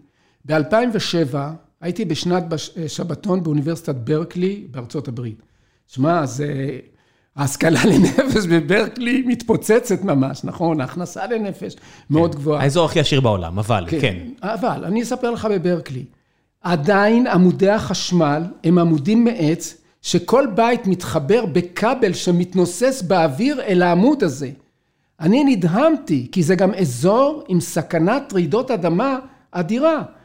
עמודים כאלה נעלמו מישראל כבר לפני 20 שנה, אין כאלה עמודי חשמל. ויש שריפות בקליפורניה כל שנה, וכל שנה זה אותן סיבות של חברת החשמל הפרטית, שכביכול אמורה לקבל כסף, לא קיבלה כסף, וכל כך הרבה אנשים מתים בלי סיבה, כן. וסובלים אז- מתשתיות רעועות. כן, אז נחזור אלינו, תשתיות. עכשיו תשמע, תשתיות, כשאנש- כשאני אומר תשתיות, ישר אומרים לי, אה, חולה כבישים. אני אומר, תשתיות זה לא רק כבישים, יש לנו טעות חמורה כשאנחנו אומרים שזה כבישים. זה, אם אנחנו מדברים על תחבורה, אז זה קודם כל היום בישראל המחסור בתחבורה ציבורית, ברכבת תחתית, ברשת רכבות אה, רצינית, ברשת אוטובוסים רצינית. אבל שוכחים לדבר על תשתיות אחרות שהמצב בהן חמור, אני אומר לך, יותר מהכבישים. ואני אתחיל עם תעופה. אני אומר לך שהקורונה הצילה את נתב"ג.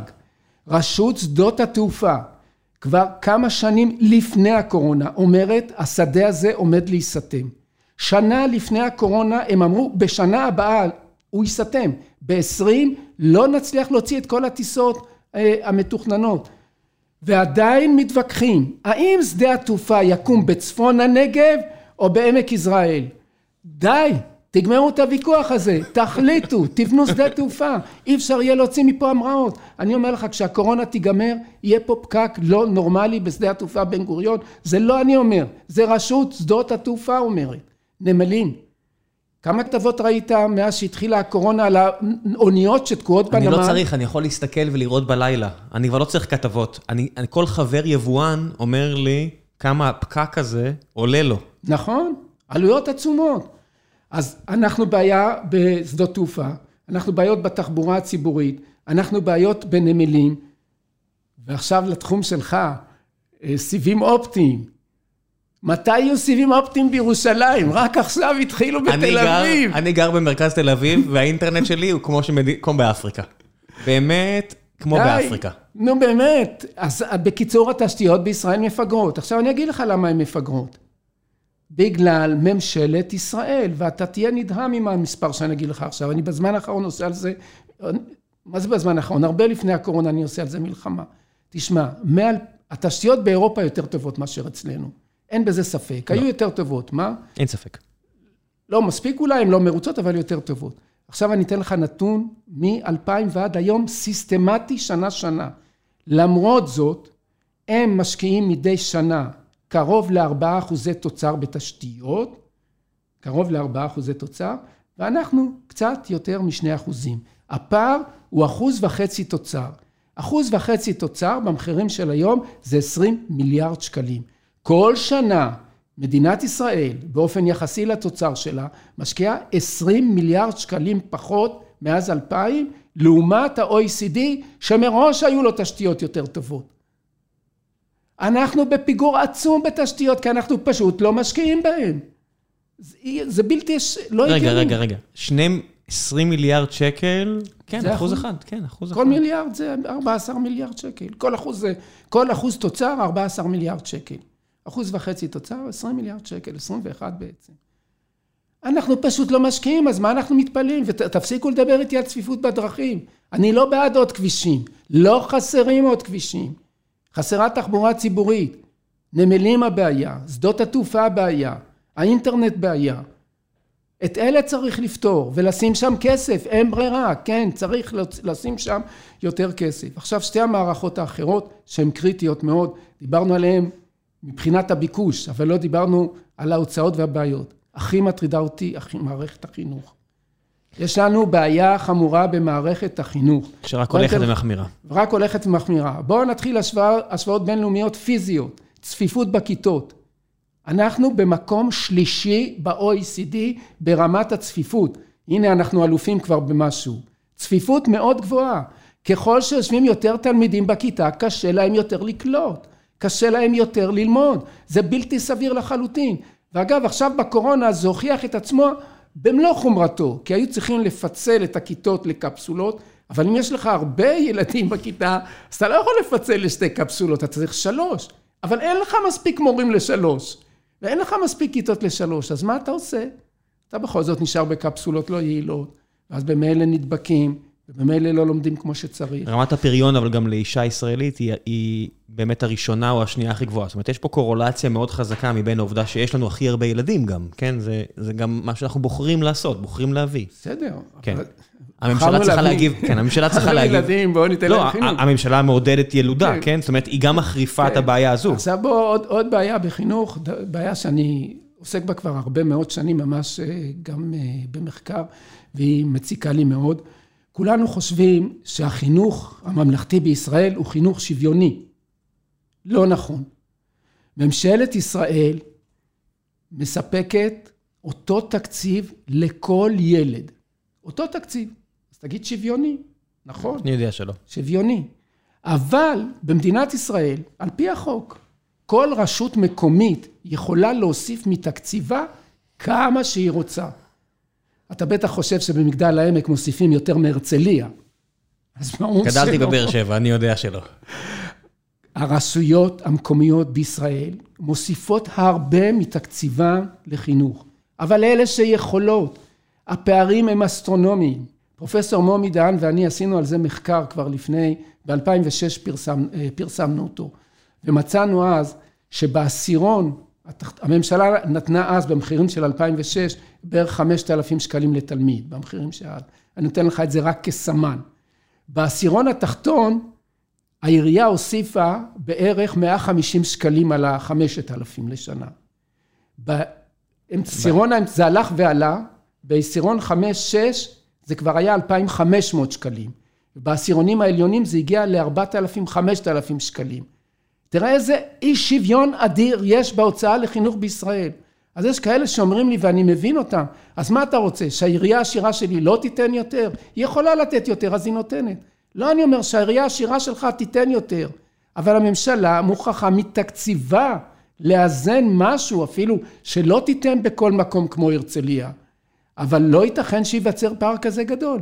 ואחר כך אנחנו מתפלאים שבאמת יש תוצאות כאלה במבחני החינוך וכדומה. יש, אגב, אחרי המחקר של אה, פרופסור דהן ושלי, עשו עוד מחקר כזה, והתפרסם ב-2014 שוב, ומצאו בדיוק את אותן תוצאות. יש אפליה מאוד גדולה בהוצאה הציבורית לחינוך, לא מדבר על שיעורים פרטיים. כן, וזה לא שהעשירונים התחתונים בארץ, הם גם מפוזרים יוניפורמית אה, ב... מבין התושבים. כי אנחנו יודעים שהעשירונים הנמוכים בארץ, הם ברובם אה, אוכלוסייה ערבית וחרדית, שגם ככה הקשיים שלהם להשתלב בחברה המודרנית. זה לא רק פריפריה, זה לא רק נכון, שהם נכון, גרים נכון. בירוחם, או גרים בדימונה, או גרים בבאר שבע, או גרים בקריות בחיפה. זה, זה גרוע הרבה יותר נשר, לצורך העניין, אני מניח, אני אנחש שזה עשירון 5-6.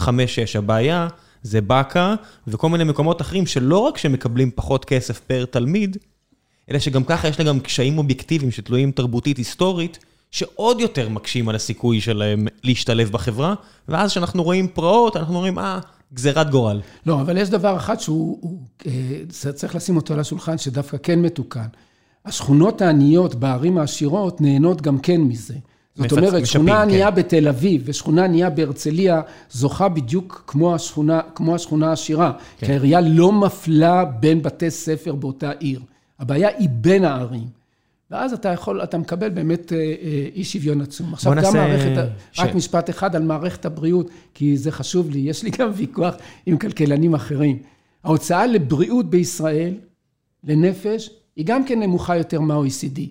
ואז אומרים לי, תשמע, אבי, אתה פה מגזים ומעוות את המציאות. למה אומרים? באירופה משקל הקשישים מאוד גדול, וברור שרוב ההוצאה לבריאות היא לקשישים. בשנתיים האחרונות אתה צריך, לחיים. אתה צריך להתחשב בזה שמשקל הקשישים בישראל נמוך. יפה מאוד, אני מתחשב. אנחנו עושים חישוב של הוצאה לבריאות למה שאני קורא לנפש מתוקננת. כלומר, מביאים בחשבון שלילד בן חמש ההוצאה היא יותר קטנה מאשר לתינוק, ושלמבוגר בן 40 יותר גדולה, ושלקשיש עוד יותר גדולה. אז יש לי חדשות לציבור. הן לא חדשות, אני ידעתי את זה גם קודם. ההוצאה לבריאות לנפש מתוקננת, שמביאה בחשבון את הרכב הגילים, גם כן נמוכה מהממוצע ב-OECD, נמוכה מהחציון ב-OECD.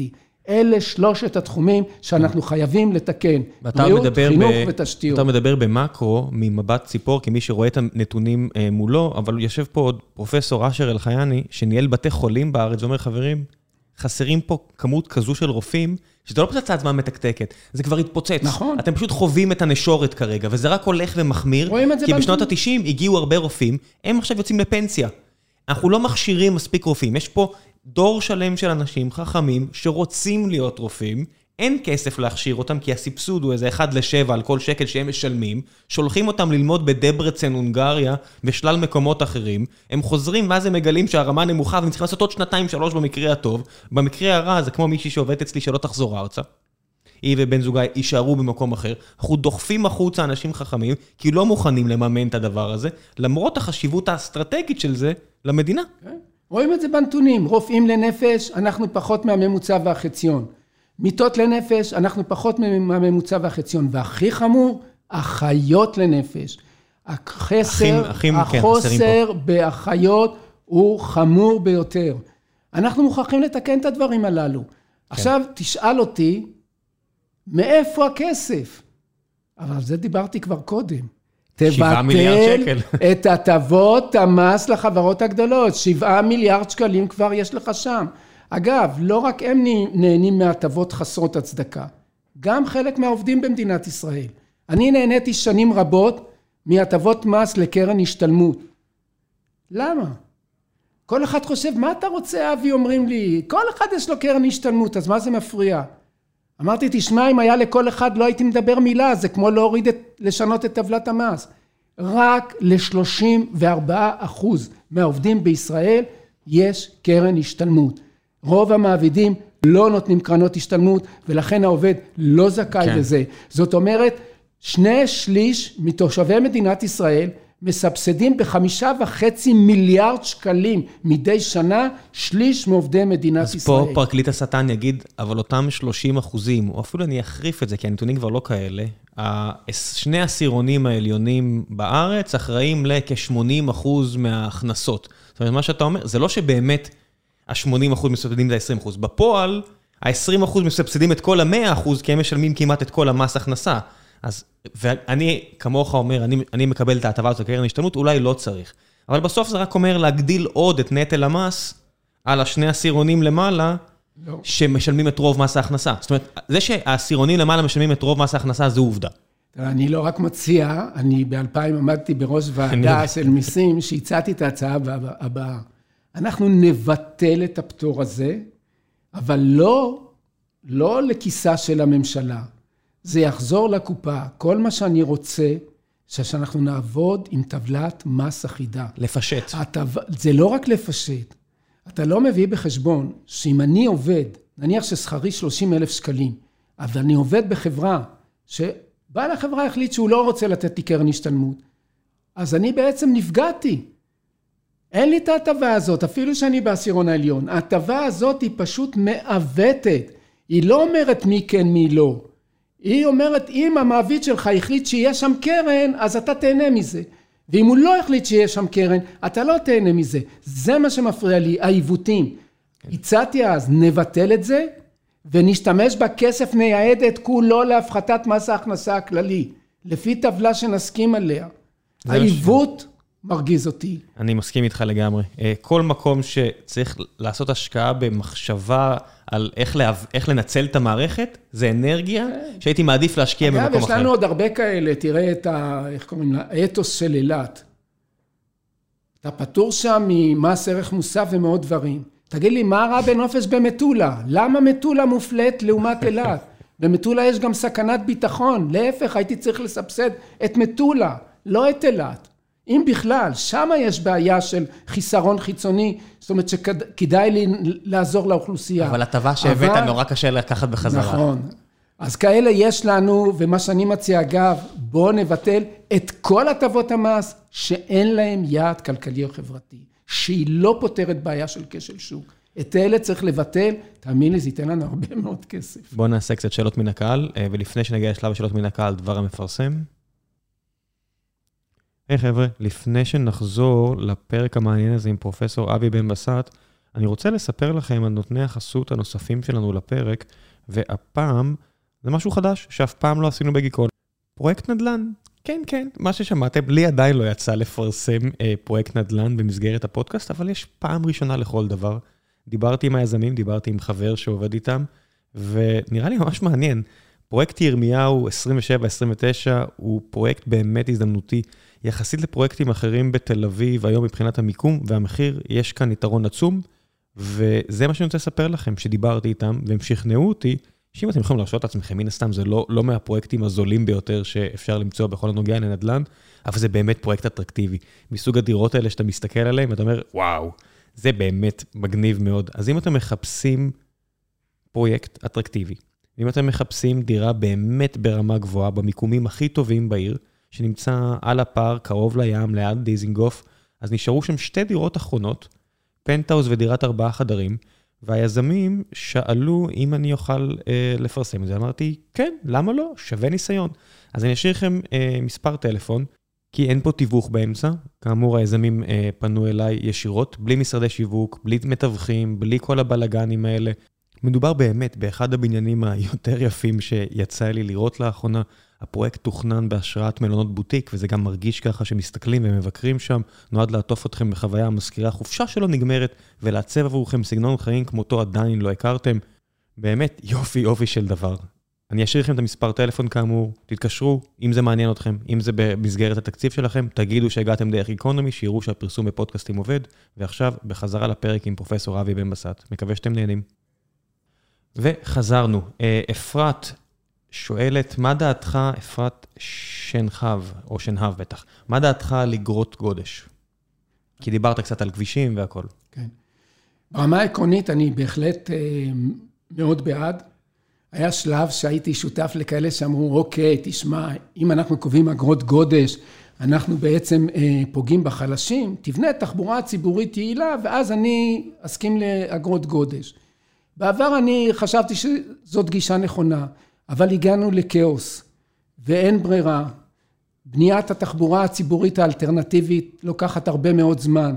לא סביר שבגלל זה אנחנו נבזבז כל כך הרבה זמן עבודה של אנשים.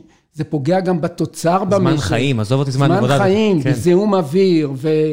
וצפיפות בדרכים, ואפילו, אתה יודע מה, פגיעה בריאותית, לדעתי, נפשית באנשים שצריכים לשבת שעות במכונית. כן, אני בעד אגרות גודש מחר. וכן, צריך לקדם את התחבורה הציבורית, אבל אי אפשר לחכות יותר. המצב חמור. איתמר וייסברג שואל, איך כלכלני מקרו יכולים להכניס למודלים שלהם את הדברים והרעיונות שאנחנו למדים על כלכלה התנהגותית וחוסר הרציונליות של השחקנים?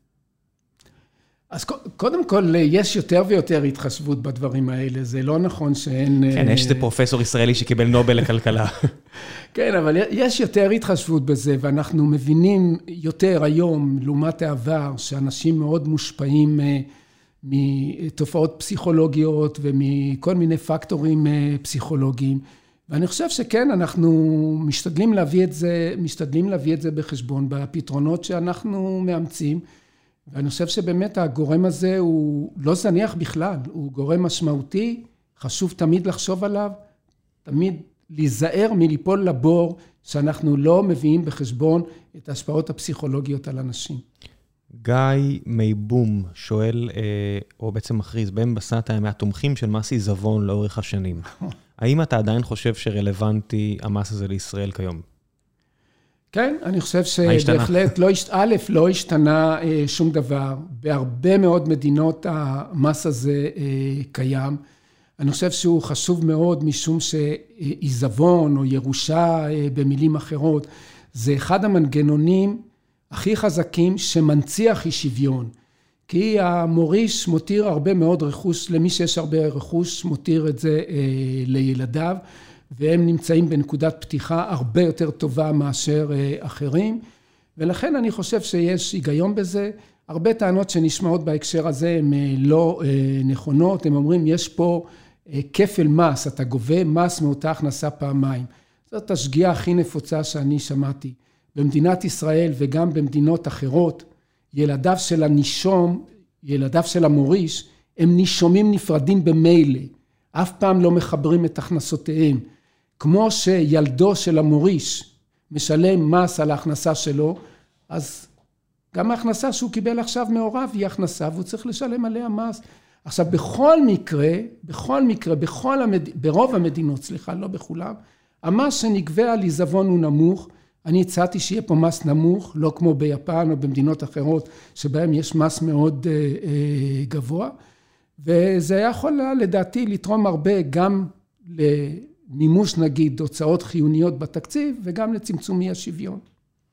אוקיי, okay, יש פה הרבה שאלות שהפנו גם לפרופסורים אחרים שהיו פה לאחרונה, מקרנית פלוג ועד אה, חבר'ה אחרים, וכולם שואלים על אינפלציה.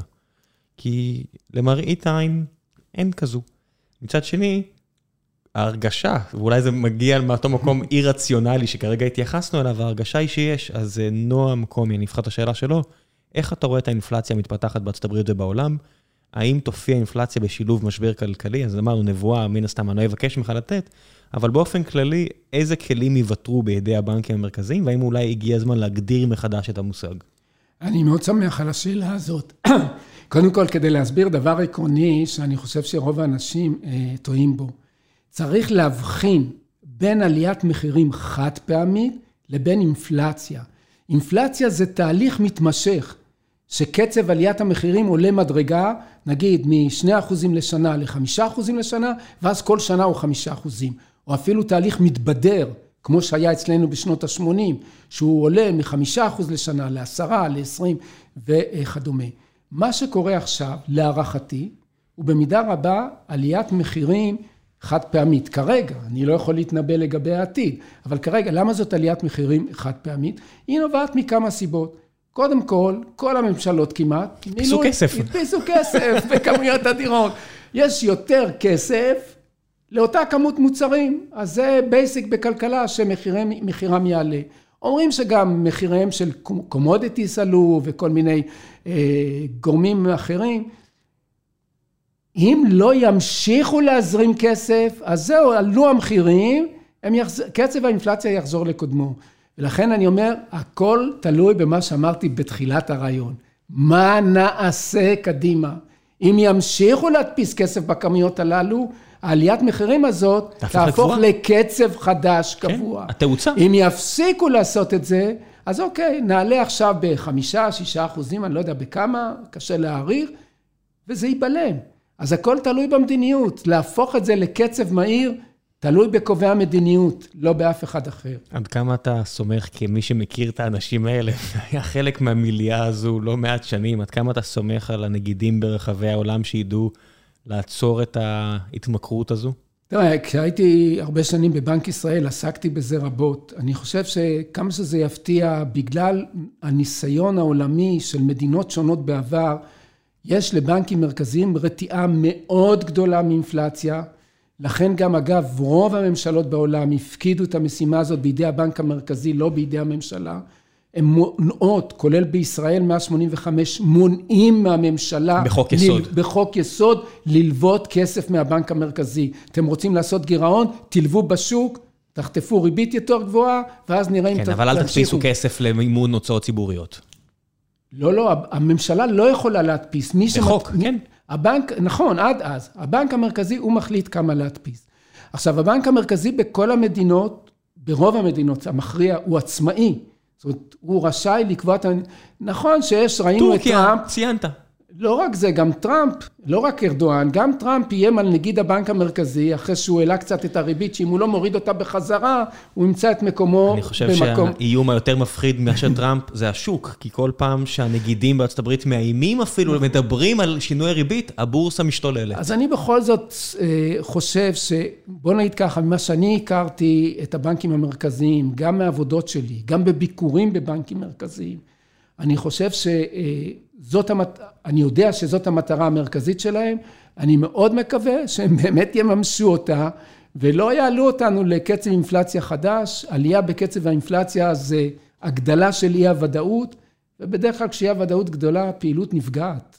לא שמע, מישהו צריך להיות האיש הרע אה, ולעצור את החגיגה הזו. קראתי אה, לא מעט על פול וולקר, ועל איך חייו נראו. כי אתה מספר, אמצע שנות ה-80, אבל גם ארצות הברית חוותה תקופה של אינפלציה משתוללת, והגיע אדם שקיבל את התפקיד לעצור את הטירוף הזה, וקל לדבר בתיאוריה, אבל בפועל, כשאתה הולך וצועקים עליך ברחוב שהרסת לי את החיים, אה, בגללי בעלי התאבד, בגללך בעלי התאבד, כל מיני דברים שהטיחו בו, זה קשה, זה רק, אנחנו רק בני אדם, בסוף מישהו צריך לשאת במחיר הזה, האישי, הפרטי. אני יכול לספר לך גם ברמה אישית אה, דברים מאוד חמורים, אפילו חמורים ממה שאתה, אה, ממה שאתה אומר לי, אה, בלי להזכיר שמות. אז אני אספר לך אירוע שעד היום אני זוכר אותו ומטריד אותי מאוד. כשפרופסור מיכאל ברונו, זכרו לברכה, היה הנגיד, הוא העלה את הריבית בשלב מסוים, שבוע לאחר מכן היה, או שבועיים, לא משנה, לאחר מכן זה לא משנה, כי זאת הייתה תקופה שכל הזמן הייתה ביקורת על בנק ישראל, על העלאת הריבית. היה אה, דיון בממשלה בנושא כלכלי, ובנק ישראל, הנגיד תמיד מוזמן אה, לדיונים, לדיונים הכלכליים. רצה הגורל ופרופסור מיכאל ברונו היה אה, לאחר ניתוח, החלים מניתוח בביתו. אני תמיד כמנהל מחלקת המחקר התלוויתי לדיונים האלה, אבל אז באתי לדיונים הללו לבד. אני אומר לך, אני, זה ממש כואב לי אפילו לספר את זה. אני אומר לך, בלי הפסקה, אחד השרים, אני לא אגיד את שמו, חוזר ואומר, איפה הנגיד? אני רוצה שהוא יהיה פה, איפה הנגיד? אני שולח לו פתק שהוא מחלים מניתוח. לא מעניין אותו. איפה הנגיד? הוא צועק בלי הפסקה. אני דורש שהנגיד יהיה פה. האמת, רמי ירגיש יותר טוב, אני שולח לו עוד פתק. הוא יגיע אה, יותר, הוא יגיע יותר מאוחר. והבן אדם לא מפסיק לצעוק. איפה נגיד? אז תראה למה זה מגיע. לחוסר אנושיות. זה בסוף, אתה יודע, זה... הקונספט הזה של מטבעות, של כסף, הרי הוא המצאה שלנו כדי שדברים יעבדו, אבל בסוף אנשים, היה... כן, אנשים מחברים את זה למקום מאוד אי-רציונלי, ובסוף זה גם החיים שלהם, כן, רציונליים ו... כן, אבל אנחנו צריכים בסופו של דבר להיות כן. בני אדם. זה לפני הכול. אני חושב שאנחנו צריכים להיות בני אדם לפני הכול. וזה לא ייתכן כזה דבר. אני מוכרח להגיד לך, אני לא שוכח את זה עד היום. אני, אני חושב לצערי ש... שהחבר'ה שהיו בתקופה האחרונה, יש להם לא מעט סיפורים כאלו. ממה רואה, ממה ששמעתי. ממה שאני רואה על המסך, מאז שהתחלפה הממשלה, אז אני חושב שהסיפור שלי הוא צנוע מאוד לעומת מה שקורה. כן, לצערי, מה שאתה נושא, אתה יודע, את הפגיעה הזו וה... אתה יודע, החוסר אנושיות הזו, אני חושב שזה קצת נהיה הנורמה. גרוע מזה. כן. הנורמה הידרדרה, הידרדרה הרבה מעבר לזה, ולא כן. שזה משיג למישהו משהו, חוץ מאשר שהוא מאבד את כבודו, אני חושב, בעיני הציבור. אני תמיד, חוזר, היה לנו משפט כזה בפלגה בצוות, של הצוותים בצבא, שהיה רשום על הקיר, הפשרות של היום זה הנורמות של מחר. אתה, אתה מאפשר התנהגות מסוימת היום, בוודאי. זה מהר מאוד נהיה הנורמה בוודאי. בקרב הציבור. בוא נעשה עוד איזה שאלה שתיים ונסיים את הפרק. כן. אה, אביחי אלמאיה שואל, מה דעתך על ההסתדרות אה, ומנהלי המגזר הציבורי? זה שני דברים שונים, דיברנו על המגזר הציבורי. מספיק, אז בוא נתייחס להסתדרות. אני אה, חסיד של אה, חופש אה, כלכלי, ואני חושב שהזכות להתאגד היא זכות יסוד בכל מדינה, ואנשים רשאים להתאגד. ההסתדרות היא הגוף הגדול ביותר, לא היחיד, אבל הגוף הגדול ביותר שמאגד עובדים. מה שאני אבל כן מצפה מהם, בפרט שהם גוף גדול, זה להתנהג אה, בצורה אחראית. זאת אומרת, גם כשאתה דואג לאינטרסים של עובדים מסוימים או של אה, קבוצה מסוימת, אתה צריך אה, לעשות את זה בראייה קצת יותר רחבה, בראייה אחראית, לחשוב גם אם מישהו עלול להיפגע מכך. היום צריך להביא בחשבון שההסתדרות מאוד גם נחלשה, זה לא מה שהיה פעם. מספר, אחוז, אחוז העובדים שחברים בהסתדרות נמוך מאוד. בכלל, אחוז העובדים המאוגדים אה, ירד מאוד בגלל כל מיני תהליכים שהתרחשו במשק מאז אה, תוכנית הייצוב. ובכל זאת, תופעה אחת בהסתדרות כן אה, מטרידה אותי. ואמרתי אותה הרבה פעמים ואני אחזור עליה.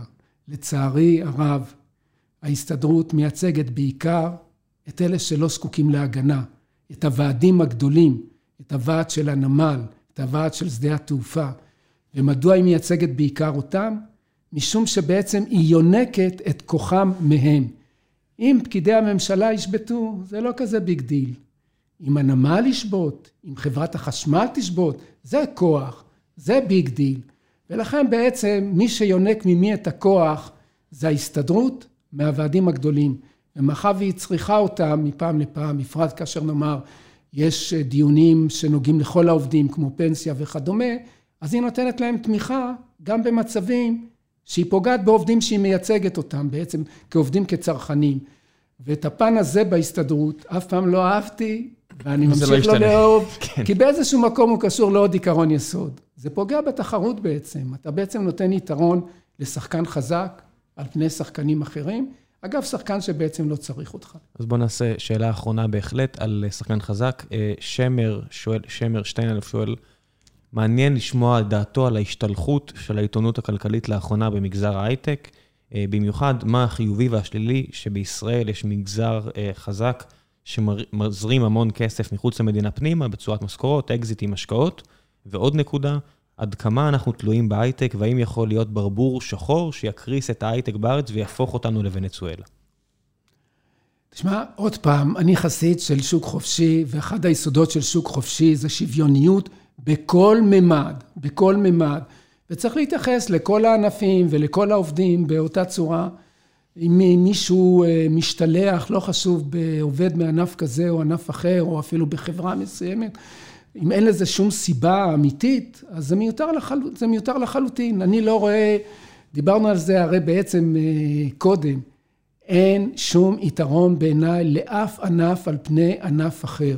הכל טוב, כן. גם לפשוט את אורה של נבלה בשוק, כמו שאמר אחד מרבנינו. כל עבודה מכבדת את בעליה, כל עבודה היא טובה, וכל אחד יתרום כפי יכולתו. אני, אני אגיד את השני סנט שלי על השאלה הזו. כשהמשכורת הממוצעת בטק מתקרבת ל-30 אלף שקלים, והמשכורת הממוצעת בשאר המשק היא 11 אלף שקלים, מי שעובד במגזר הזה צריך להתרגל לכך שיפתחו עליו עיניים ויסתכלו, וצריך לקבל את זה, כי אנחנו רק בני אדם, וזה כמו קבוצת ספורט. אם אתה הכי אה, מצליח, תתרגל, שיהיה אנשים שיסתכלו עליך לא יפה, כי זה מה יש. אתה לא יכול גם להיות הכי מצליח וגם לבקש שינשקו את רגליך. תראה, אומרים, קנאת סופרים תרבה חוכמה, אבל אני אקח, אעשה, אקח את זה עכשיו למגרש שאנחנו דיברנו אליו. אז הקנאה בהכנסה הכספית של אחרים, היא תגביר את המוטיבציה שילדיהם יזכו לחינוך, נגיד, גבוה יותר, כן. מקצועות יוקרתיים יותר. וכדומה. זה קורה, זה יותר מקביל, ויותר אנשים זורמים למגזר הזה. לא, לא צריך להתקנא במישהו אחר, כל זמן שהמשחק, כמו שאמרתי, הוא משחק הוגן. כן. אם המשחק הוגן ושוויוני, זכות של כל עובד שיכבדו אותו ולא רק אה, שיאפשרו לו לעבוד, אלא שגם יכבדו את עבודתו. כן, וכל העניין הזה של עיתונות כלכלית, הם, לצערי אני מצפה פחות ופחות, אני מודה. הצפי שלי יורד. הם... אני גם מוכרח להגיד שלא כל כך שמתי לב לתופעה שאמרתי. אז זה ככה, זה כשמצביעים עליך אתה יותר שם לב לכך? לא, לא כל כך שמתי לב, שלהפך, אני חושב שבסך הכל מפרגנים הרבה לתעשיית ההייטק בישראל. ככה זה, כשמצביעים עליך אתה שם לב כשזה שלילי. אז יכול להיות. וכשכל, ושבמשך 10-15 שנה, כל המוספים לא הפסיקו ליחצן כל אקזיט וכל חברה, ואני הראשון שיגיד את זה, עברנו ממקום של לנסות להציל את העולם למקום של לבנות עסקים, ועסק זה בסדר. אבל ה-PR הבלתי פוסק הזה לטובת התעשייה, אז עכשיו זה קצת מתקזז עם קצת כתבות על הם אלה שמייקרים והם אלה שככה, כל בסדר. כל עבודה היא טובה וכל ענף הוא טוב. מה שכן חשוב אבל לדאוג זה שתהיה תחרות. כן. הבעיה העיקרית עם הענפים, ולא דיברנו על זה היום, עוד לא דיברנו כל כך על שוק ההון ובנקאות, הבעיה העיקרית זה שיש ענפים שאין בהם תחרות, ועל זה הממשלה הפסיקה להילחם בשנים האחרונות. כמעט שלא היו רפורמות חדשות שהגבירו את התחרות. היחידה שהייתה, אגב, הייתי חבר בוועדה הזאת, זה ועדת שטרום בתחום הבנקאות, אבל מה קורה? יש דוח, יש חקיקה בכנסת, אין יישום, יש יישום חלקי מאוד. צריך לאט. להגביר את התחרות בכל הענפים המונופוליסטיים. אבי, הייתי שנתיים בבנק לאומי בתפקיד מספיק בכיר כדי שאני אראה את זה מקרוב. הכל כל כך לאט. מהרגע שהחליטו להפריד את כרטיסי האשראי מהבנקים, הכל בעצלתיים, הכל... אתה יודע, אין... נכון. כשאין תחרות ואין אקדח צמוד לרקה שלך כמתחרה, הכל כל כך אדיש נכון. ולאט. לא הפרידו גם את חברת קל מדיסקונט, יצרו פה אפליה שהיא לא הוגנת, וגם את כל התהליכים לא מייש... ממש לא מיישמים. אמרו שיהיה ביטוח פקדונות. תראה, ביטוח פקדונות הוא קריטי ליציר... לכניסת שחקנים חדשים. מדוע? תראה, אני מכיר את זה אפילו מאז שהייתי ילד. את אבא שלי אומר, תשמע, אני עובד רק עם בנקים גדולים, אני מפחד לשים את הכסף בבנק קטן. כל אדם, אפילו לא כלכלן, בבטן הוא מרגיש מה זה too big to fail. הוא יודע, אם אני אשים את הכסף בבנק גדול, אף פעם לא ייתנו לו ליפול. אם אנחנו רוצים לעודד בנקים חדשים, את הבנקים הדיגיטליים שרוצים להיכנס למגרש, ביטוח פקדונות הוא קריטי לא רק ליציבות, הוא קריטי כדי שאדם ירגיש חופשי לשים שם את הפיקדון שלו ולעבוד שמה. עם הבנק הזה. הוועדה החליטה על זה ולא מיישמים את זה. בפה אחד החליטו על זה. לא מיישמים את הדברים שמחליטים עליהם. זה קצת קרוב לליבי, והמנכ"ל של הבנק שאתה מתייחס אליו, הוא היה גם השותף שלי בבנק, אז יצא לי קצת לדבר איתו על זה, ואולי אפילו אני אמור לדבר איתו על זה בהמשך השבוע, והוא אמר לי, אתה יודע, משהו ש... הוא שאל אותי, תגיד, כמה מהפקדונות בארץ מבוטחים? אמרתי לו, נראה לי עד 150 אלף שקל מבוטחים. הוא אמר לי, זה לא נכון. אין בארץ שום ערבות של המדינה בוודאי. לפיקדון, אבל מצד שני, המדינה גרמה לציבור להרגיש שהכסף שלו בטוח בבנקים.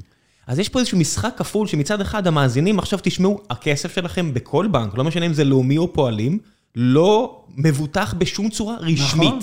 רשמית הוא לא מבוטח בשום צורה. אין, אין ביטחון, אה, אין ביטחון, נו. אין ביטוח פקדונות פורמלי במדינת ישראל. כן. אז יש כאלה שאומרים, מה שאתה רוצה? יש ביטוח דה פקטו, כי עד היום הצילו את כולם. כן. אני מת לדעת אם אותו אחד שאומר לי את זה מבטיח לי שיצילו אותי בעתיד, אם יקרה אירוע כזה. קריצה, קריצה. לא. אנחנו לא בטוחים, אולי לא. יהיה נגיד אחר עם חשיבה אחרת, אולי תהיה ממשלה עם חשיבה אולי אחרת. אולי יהיה משבר כלכלי. אולי יהיה משבר כלכלי כזה שיהיה יותר קשה, אולי יצילו רק חלק, אולי יצילו רק את החלשים.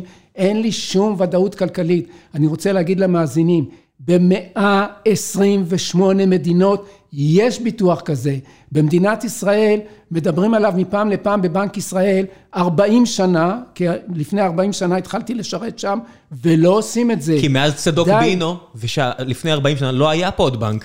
צריך לעשות, חייבים לעשות. אגב, אני אספר את זה אולי כסיום, כאנקדוטה אה, נחמדה. הייתי בוועדה שהמליצה על זה, אני נלחם על זה, כי זה מאוד חשוב לכניסת בנקים קטנים. ואז תוך כדי חיפוש חומר חדש, נתקלתי בכתבה של בלומברג, שממש הפתיע אותי. סין עושה ביטוח פקדונות, זה היה ב-2015, הכתבה הזאת של בלומברג. ועכשיו יש הסבר, למה היא עושה? הם לא הזכירו בכלל את הביטחון של האנשים. הסיבה המרכזית שהם החליטו לעשות ביטוח פקדונות, להגדיל את התחרות בבנקאות. כן. סין מבינה את זה, המדינה הקומוניסטית. על הנייר. מדינת ישראל, כלכלת השוק, עדיין לא הבינה שצריך ביטוח פקדונות, אם אנחנו רוצים ששחקנים קטנים וחדשים ייכנסו לשוק הזה. כן, מהמדינות שבהן יש הכי פחות מעבר לעניות דעתי בין בנקים. אבי, תודה רבה על שעה וחצי מעניינות. אה, היה לי מאוד מאוד נעים, ואני מקווה שנעשה עוד אחד כזה מתישהו, כי נראה לי שיש עוד הרבה על מה לדבר. אני אשמח. תודה כן. רבה. ביי ביי. תודה לכם.